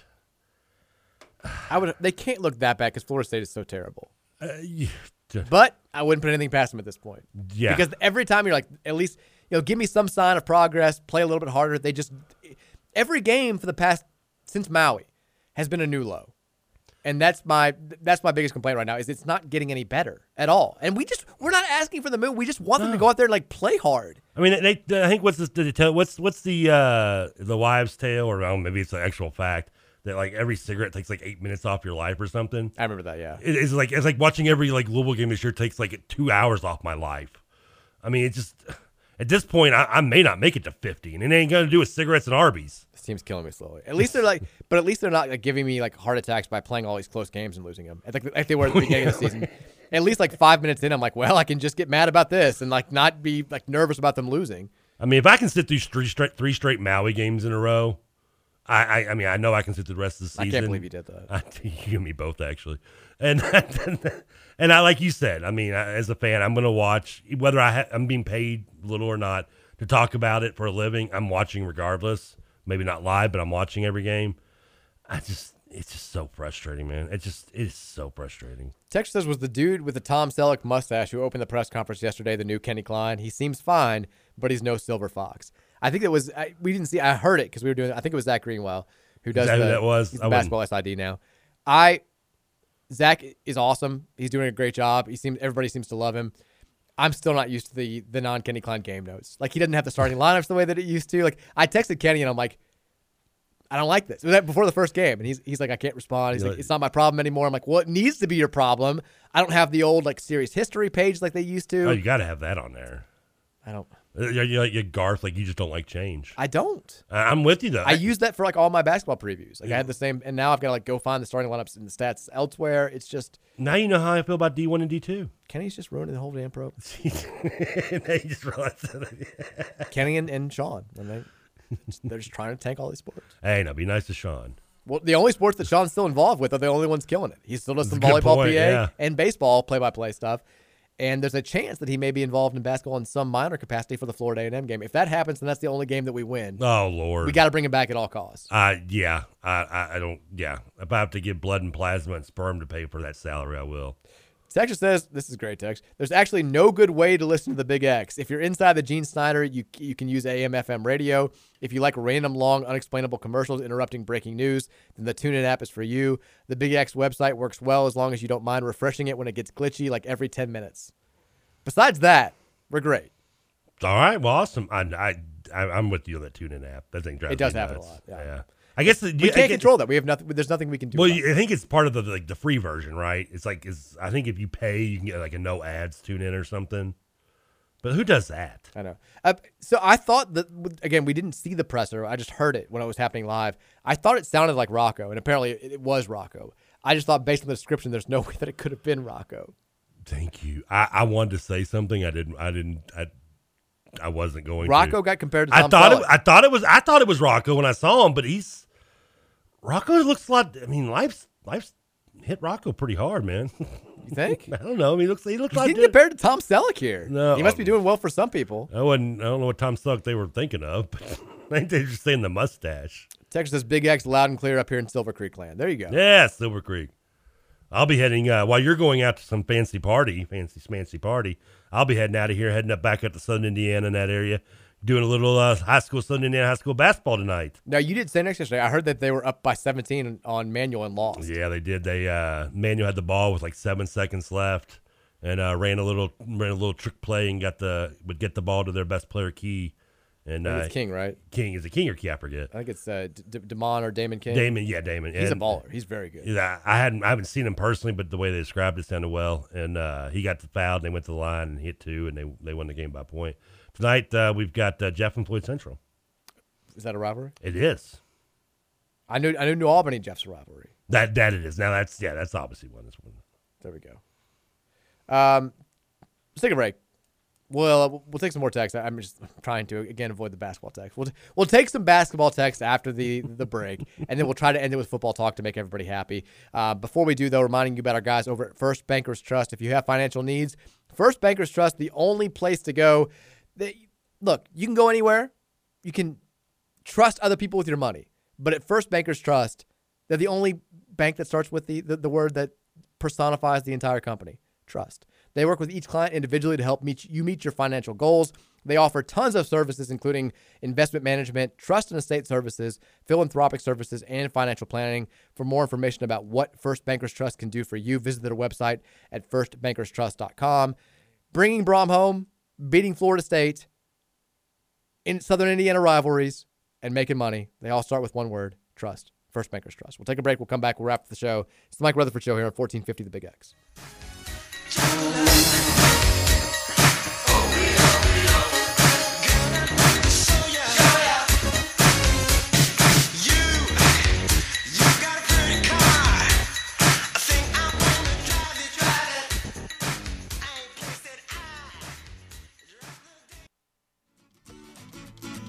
The mama pajama rolled out of bed and she ran to the police station. When the papa found out, he began to shout he started the investigation. It's against the law. It was against the law. Or what the mama saw. It was against the law. The mama looked down and spit on the ground. I've been informed, the name gets Trev, that um, there were some some proud parents out there that were happy that you gave a shout out to Jeff basketball tonight, but they're actually they're playing Seymour tonight apparently, not New Albany. So slight correction there. But No, you, will- you said New Albany. I said Floyd. I said no. Jeff is playing Seymour tonight. oh, okay. Well, what game am I doing? I'm trusting the parents of the kids on the team, but uh, they say Jeff plays Seymour tonight. What game am I doing? Have we wrecked the the Big X's coverage for tonight? no, Dennison says we're good to go. I just don't know from where. There you go. Whoever whoever Jeff's playing, you can, you can hear them right here on 1450 The Big X tonight with Trevor Kelsey on the board. Welcome back in. Final segment of the show here. Again, hopefully your, uh, your first full weekend in December is off to a Oh yeah, start. Floyd Central New Albany's who I got. Okay, so not Jeff. Not Jeff. I don't know why I said Jeff. Another Actually, ri- I do. I'm an idiot. Another rivalry. I did say Floyd Central though, right? You did. Okay, so I did have half the team right. Right. Okay. I feel like every team in Southern Indiana is, is a rival. It's like, it's like ooh, It's the Hoosier Hills. Silver Creek and Providence get together. You don't want. It's like the only six schools that I know. They're all rivals, which I guess makes sense. They're all in the area. That's Hoosier Hills Conference, baby. That's what they do. A quick update on the recruiting front. I think everybody wants to know, you know, what's going to happen with the the remaining players in this recruiting class. Uh, we've had two decommits. Rueben Owens is now going to Texas A&M. Jaden uh, Davis uh, decommitted, I believe, yesterday, and he sounds like he's maybe going to go to Cincinnati. I don't know if that's official, but we know Jeff Brohm going to California tomorrow. is going to go see the St. John Bosco State Championship game and visit with uh, Pierce Clarkson and company uh, over there. We'll see how that plays out. We also know Jamari Johnson, the tight end commit that was uh, is very highly touted. He's going to spend the next two weekends before National Signing Day. He's going to visit Pittsburgh this weekend and then Oregon next weekend. I love Will Stein, but Will Stein doesn't use his tight end. Just saying that. I've got no idea if he does or not. I'm just I'm putting it out there. I'm trying to sabotage Will Stein now. Didn't, I thought Bosco Louisville. already played the state title game out there. No, they beat Mater Dei for like the the CIF title, basically, they, you know, they have like regional titles, and then this is this is the state championship game tomorrow for all the marbles. So they, they do like they do like classes, and then they have an all, all an overall state champion. No, they have. This is for like class. I mean, it's California, so they have like 17 different classes. Yeah, but like no. they do it. We do the same thing here in, in Kentucky. It just doesn't, doesn't get talked about as much. Like you have a sectional title, you have a regional ch- title, and then like like when Manual or when Mail Oh, wins the oh, second game, they you. technically were like the sectional champions, and then we have like we just focus on the state championship. Whereas in California, because you've got these regions where the schools are so much more Nah, I clustered. don't understand. Yeah, yeah. Like for a lot of them, like the public school CIF title is a bigger deal than even like going on and winning the state title. Gotcha. Um, and Mater Dei it was a bigger deal also because it was the number one versus number two team in the country. Day, I yeah, mean, everybody- I mean, and the only team that had beaten them. So yeah, it it felt like they won the state title then, but the actual state championship game is tomorrow, and Jeff Brohm will Who's be it- there. Who's it against? Did you say? No idea. Okay. Don't care. Not Mater Dei. It's not Jeff though, right? Not Jeffersonville. Silver Creek. Silver Creek. It's not Seymour. Central. Could be Seymour. Look, hey, you're not, I'm not the only one that can only name one team in a, in a matchup. Bullitt East. By the way, you're just picking your socks. I like the socks, by the way. Oh, thank you. I've Uh, never been a fancy sock guy. I kind of got into socks a while back, and then like I don't wear fancy clothes ever, so I don't. Well, I don't, I I don't get to use the socks anymore. But uh, even like when, when I do dre- would dress up, like, and, and it is few and far between. I do have a suit. Like, I'm still not like, I'm not even a black socks guy. I'm, I'm just don't, I don't, I don't care. I mean, like, who's gonna, You just wear like gym socks. I don't like, you know, yeah. I'm, I guess, I, Really? I guess I, I, I got that like Shawshank Redemption grow up thing. Like, who looks at a man's feet? I mean, So, I mean, you just looked at my socks. well, that's because you just lifted your leg up and I couldn't help but see it. Well, I mean, people are gonna see your socks at some point. I Probably. mean, are you going to walk around and be like lifting your pants leg up and be like, hey? I mean, you walk around, you, you notice the guy's socks sometimes. Catch a lot by a man's socks. Have a little flair. Why not? 502 414 1450 is the Thornton sex line. It matches your sweater. It does. That's that's kind of the point. Bringing it all Again, together. something else I don't care about. Bringing it all together. I just think it's cool for you. Text says, "Hey guys, I just woke up from a six day coma. What's the tea with Louisville sports?" Well, you're not gonna believe this. I did like. I thought Brett Dawson did a good job. He he talked with uh, Josh Heird about the whole process of, you know, going from finding out on Sunday that Satterfield was pursuing the Cincinnati job, finding out late Sunday night that Satterfield was getting the Cincinnati job, and then basically signing Jeff Brohm late Tuesday night, coming to an agreement there. I thought that's an, it's a good read. It's worth your time over there at the Courier Journal.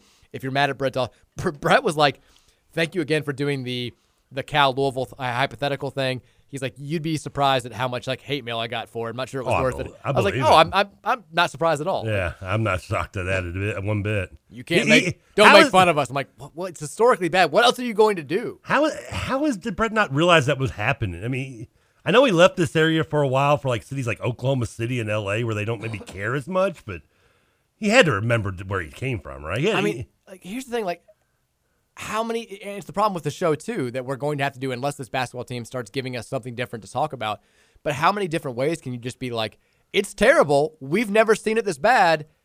Here's three hours on it. Like Brett can't write the same, you know, column or the same game story every single week. You've got to spice it up a little bit to, to do something different. I mean, uh, if you don't do that, then you're getting into like the the crazy advanced metrics about JJ Traynor's game and like like should he be played more? Should he use like you know and and who really wants to read that? Like I don't blame Brett for trying to do something outside the box, but I know some people you know they they don't they take any sort of perceived shot at the program personally. But if you don't want these shots to be taken, don't have the worst start of any power conference team ever. don't go 0 and 8 and lose uh, and lose your last five games by 30 points. I mean, yeah, it's, people are going to talk about it. Like, I, it, it's so weird to me, and I, I know I've said this many times, but typically when you've got a coach under fire or a, a team under fire, it's the it's the local media, the local fan base that are far more like like just harsh than the national people. I mean, how many times do you look at a like a, a fan base and you're like, man, they're mad? Like the Ohio State fans wanting to fire Ryan Day after losing to Michigan. You're like, that's the dumbest thing I've ever heard in my entire life. Like they because he lost one game, you're gonna fire. And of course now those same fans are like, we're gonna beat Georgia. Like we look at them and we're like, that's so stupid. And typically that's how it goes. But this in this particular case, and certainly there are your fair share of, of upset Louisville fans, but I feel like the national people are the ones who are like, are you guys not like like this is not acceptable? Like you're Louisville for God's sake. Like you shouldn't be just giving the ball to the other team and not running back on defense. Like what is happening? Like like like every time I talk to somebody who just watches the sport, they're like, I can't stop watching this team. I've never seen anything this bad. And I'm like, when they're saying it, and like some people locally are refusing to say it, what are you going to do? Like this, it's you got to call a spade a spade at, at some time. It doesn't mean that you are guaranteeing Kenny Payne's never going to have success here. It's just saying that right now, one month into his first season on the job, it's the worst thing we've ever seen from a Louisville basketball team. Like we're just saying what our eyes are telling us. Yeah, I mean, That's why I don't want to talk about it. it's a no-win situation. Text says prediction: the Bosco Four come to Louisville and Brohm kills it in year one, and Owens transfers to Louisville after having to deal with Jimbo. That would be nice. nah, do, do we want Owens at that point? Yes, Well, we, who knows? We can get something better maybe at that point. maybe. Play by ear. His back. We'll, we'll, we'll, we'll let you know. We'll get back to you, Rueben. Texture says Trevor moving the high school basketball conversation to socks is just perfect. I love this show. I, I guess I saw on Twitter it was the uh, one of our the listeners is a teacher. It's the Jeff that I, I got their team name wrong. Uh, I've got nothing but love for the teachers at Jeff. Um, one of my the teacher who basically got me into this profession, Mr. Dench, is the teacher there now. Nice. He was my uh, communications teacher at Wagner. He used to let me cut class and uh, hide out in his room and watch Sports Center, and I'd go get him uh, free rental movies at the movie store. Uh, text, I'm just seeing this. This is a long text from earlier in the week. Hey, Mike, I had an interesting dream the other night. I thought I'd share. Love how this starts. this, is, this is right up. Yeah, this sounds good. Two buddies and I, who all listen to your show, were driving around Louisville and were seemingly passing what we believe to be your house. Don't worry, we have no idea where you live, nor will we actually do this. I'm so glad he started with that. When we passed, we thought it would be a great idea to knock on your door, introduce ourselves, tell us how much, uh, tell you how much we enjoy the show, and talk some Cardinal sports. Well, my buddy went to the door, and your 12 children opened the door and welcomed us in. The ages were all infants to teenagers. They were chaotic, but they were nice. No parents were home, but we hung around for a minute and talked to the kids to be nice, then left before you all got home because we thought it might be weird to find three random men hanging out in your home with your children. Anyways, you have a beautiful, massive theoretical home as well as a bunch of wonderful theoretical, theoretical children in my dream. I have no idea how to read into this dream, but let's all just hope it means something positive for the cards. Cue the LT Waterboy moment. Ladies and gentlemen, this is my leads my next lesson. Don't smoke crack before you go to bed. Definitely don't have 12 kids, nor do I plan on having 12 kids at any point. Uh, would love to have a bigger house. yeah. I like I like how you coming home to your 12 kids unsupervised, but the three random piece of people there is the is the awkward part. We're not great parents here in this scenario. Clearly, uh, I don't know if there's truth to this. Maybe this is like another old wives' tale that I'm bringing up. Okay. Is it? I, I've been told before, like if you eat chocolate before you go to bed, it can give you weird nightmares. I've heard that too. I have no idea if it's true. I don't know if that. I've eaten. I, I've I've had it happen, but then I've had it not happen. So I've gotten to the point in my age where I just avoid eating chocolate before I go to bed. There were so two years ago. Two years ago, I really got into. I still love them. Those you only get them around Easter time. The the hard shell Cadbury eggs, like Oh, yeah. they're not Cadbury cream eggs. They're like hard Okay. shell. It's just chocolate. There's no cream in the middle. They have like hard shells on the outside, but they're incredibly good. Well, the creamy ones are gooey. Ugh. The creamy ones are fine, but like these are these are, are simpler.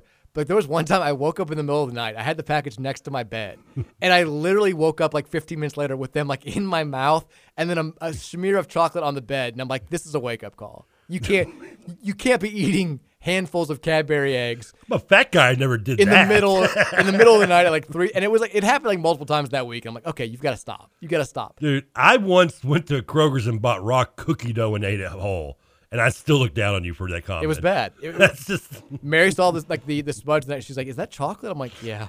Oh, you were in a relationship still? This was two years ago. Oh, I was married with with one kid, another one on the way. How am I single? It's bad. Texas says these hard those hard shell Cadbury eggs are the best Easter candy. They they're incredible. Like, I'm counting down the days till like a, when Easter was over, we went out and bought like ten packages because we knew they were going to be gone soon. They're they're so good. I've never been a big ca- fan of the, the gooey middle ones, Cadbury's though. I, I like them. I don't like them as much as these. Worst is Peeps though. I hate Peeps. Everybody hates Peeps. Yeah, good. I- Anybody I'm with not- sense. Yeah, okay, thank you. Besides you, Stephanie. Uh, Texas says as a-? Stephanie. She's not listening, but Okay. she's she's Peep fanatic, and my mom. Texas as a Seymour alum, I'm so disappointed TK isn't doing our game tonight. Well, Don't blame me. he'll be doing it again sometimes. I'm soon. sure I'll do one of them eventually. I'm sorry. I'll I'll I'll, I'll pass along your your concerns to Mr. Matthew Dennison. Texas says, I thought it was interesting when Josh Heird answered Pat Forde's question regarding the candidate pool that he hinted that they were already pondering a coaching change after the Syracuse and BC losses. I don't, this is never going to come out, uh, like the true story here.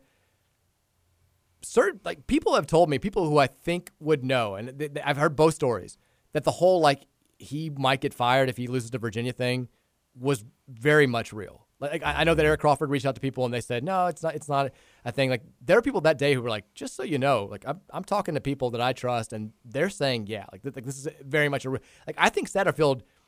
We may have come close to firing him in the middle of the season, which again, you talk about Malik Cunningham being a hero. Brock Domann may have gotten us $2.5 million out of this deal.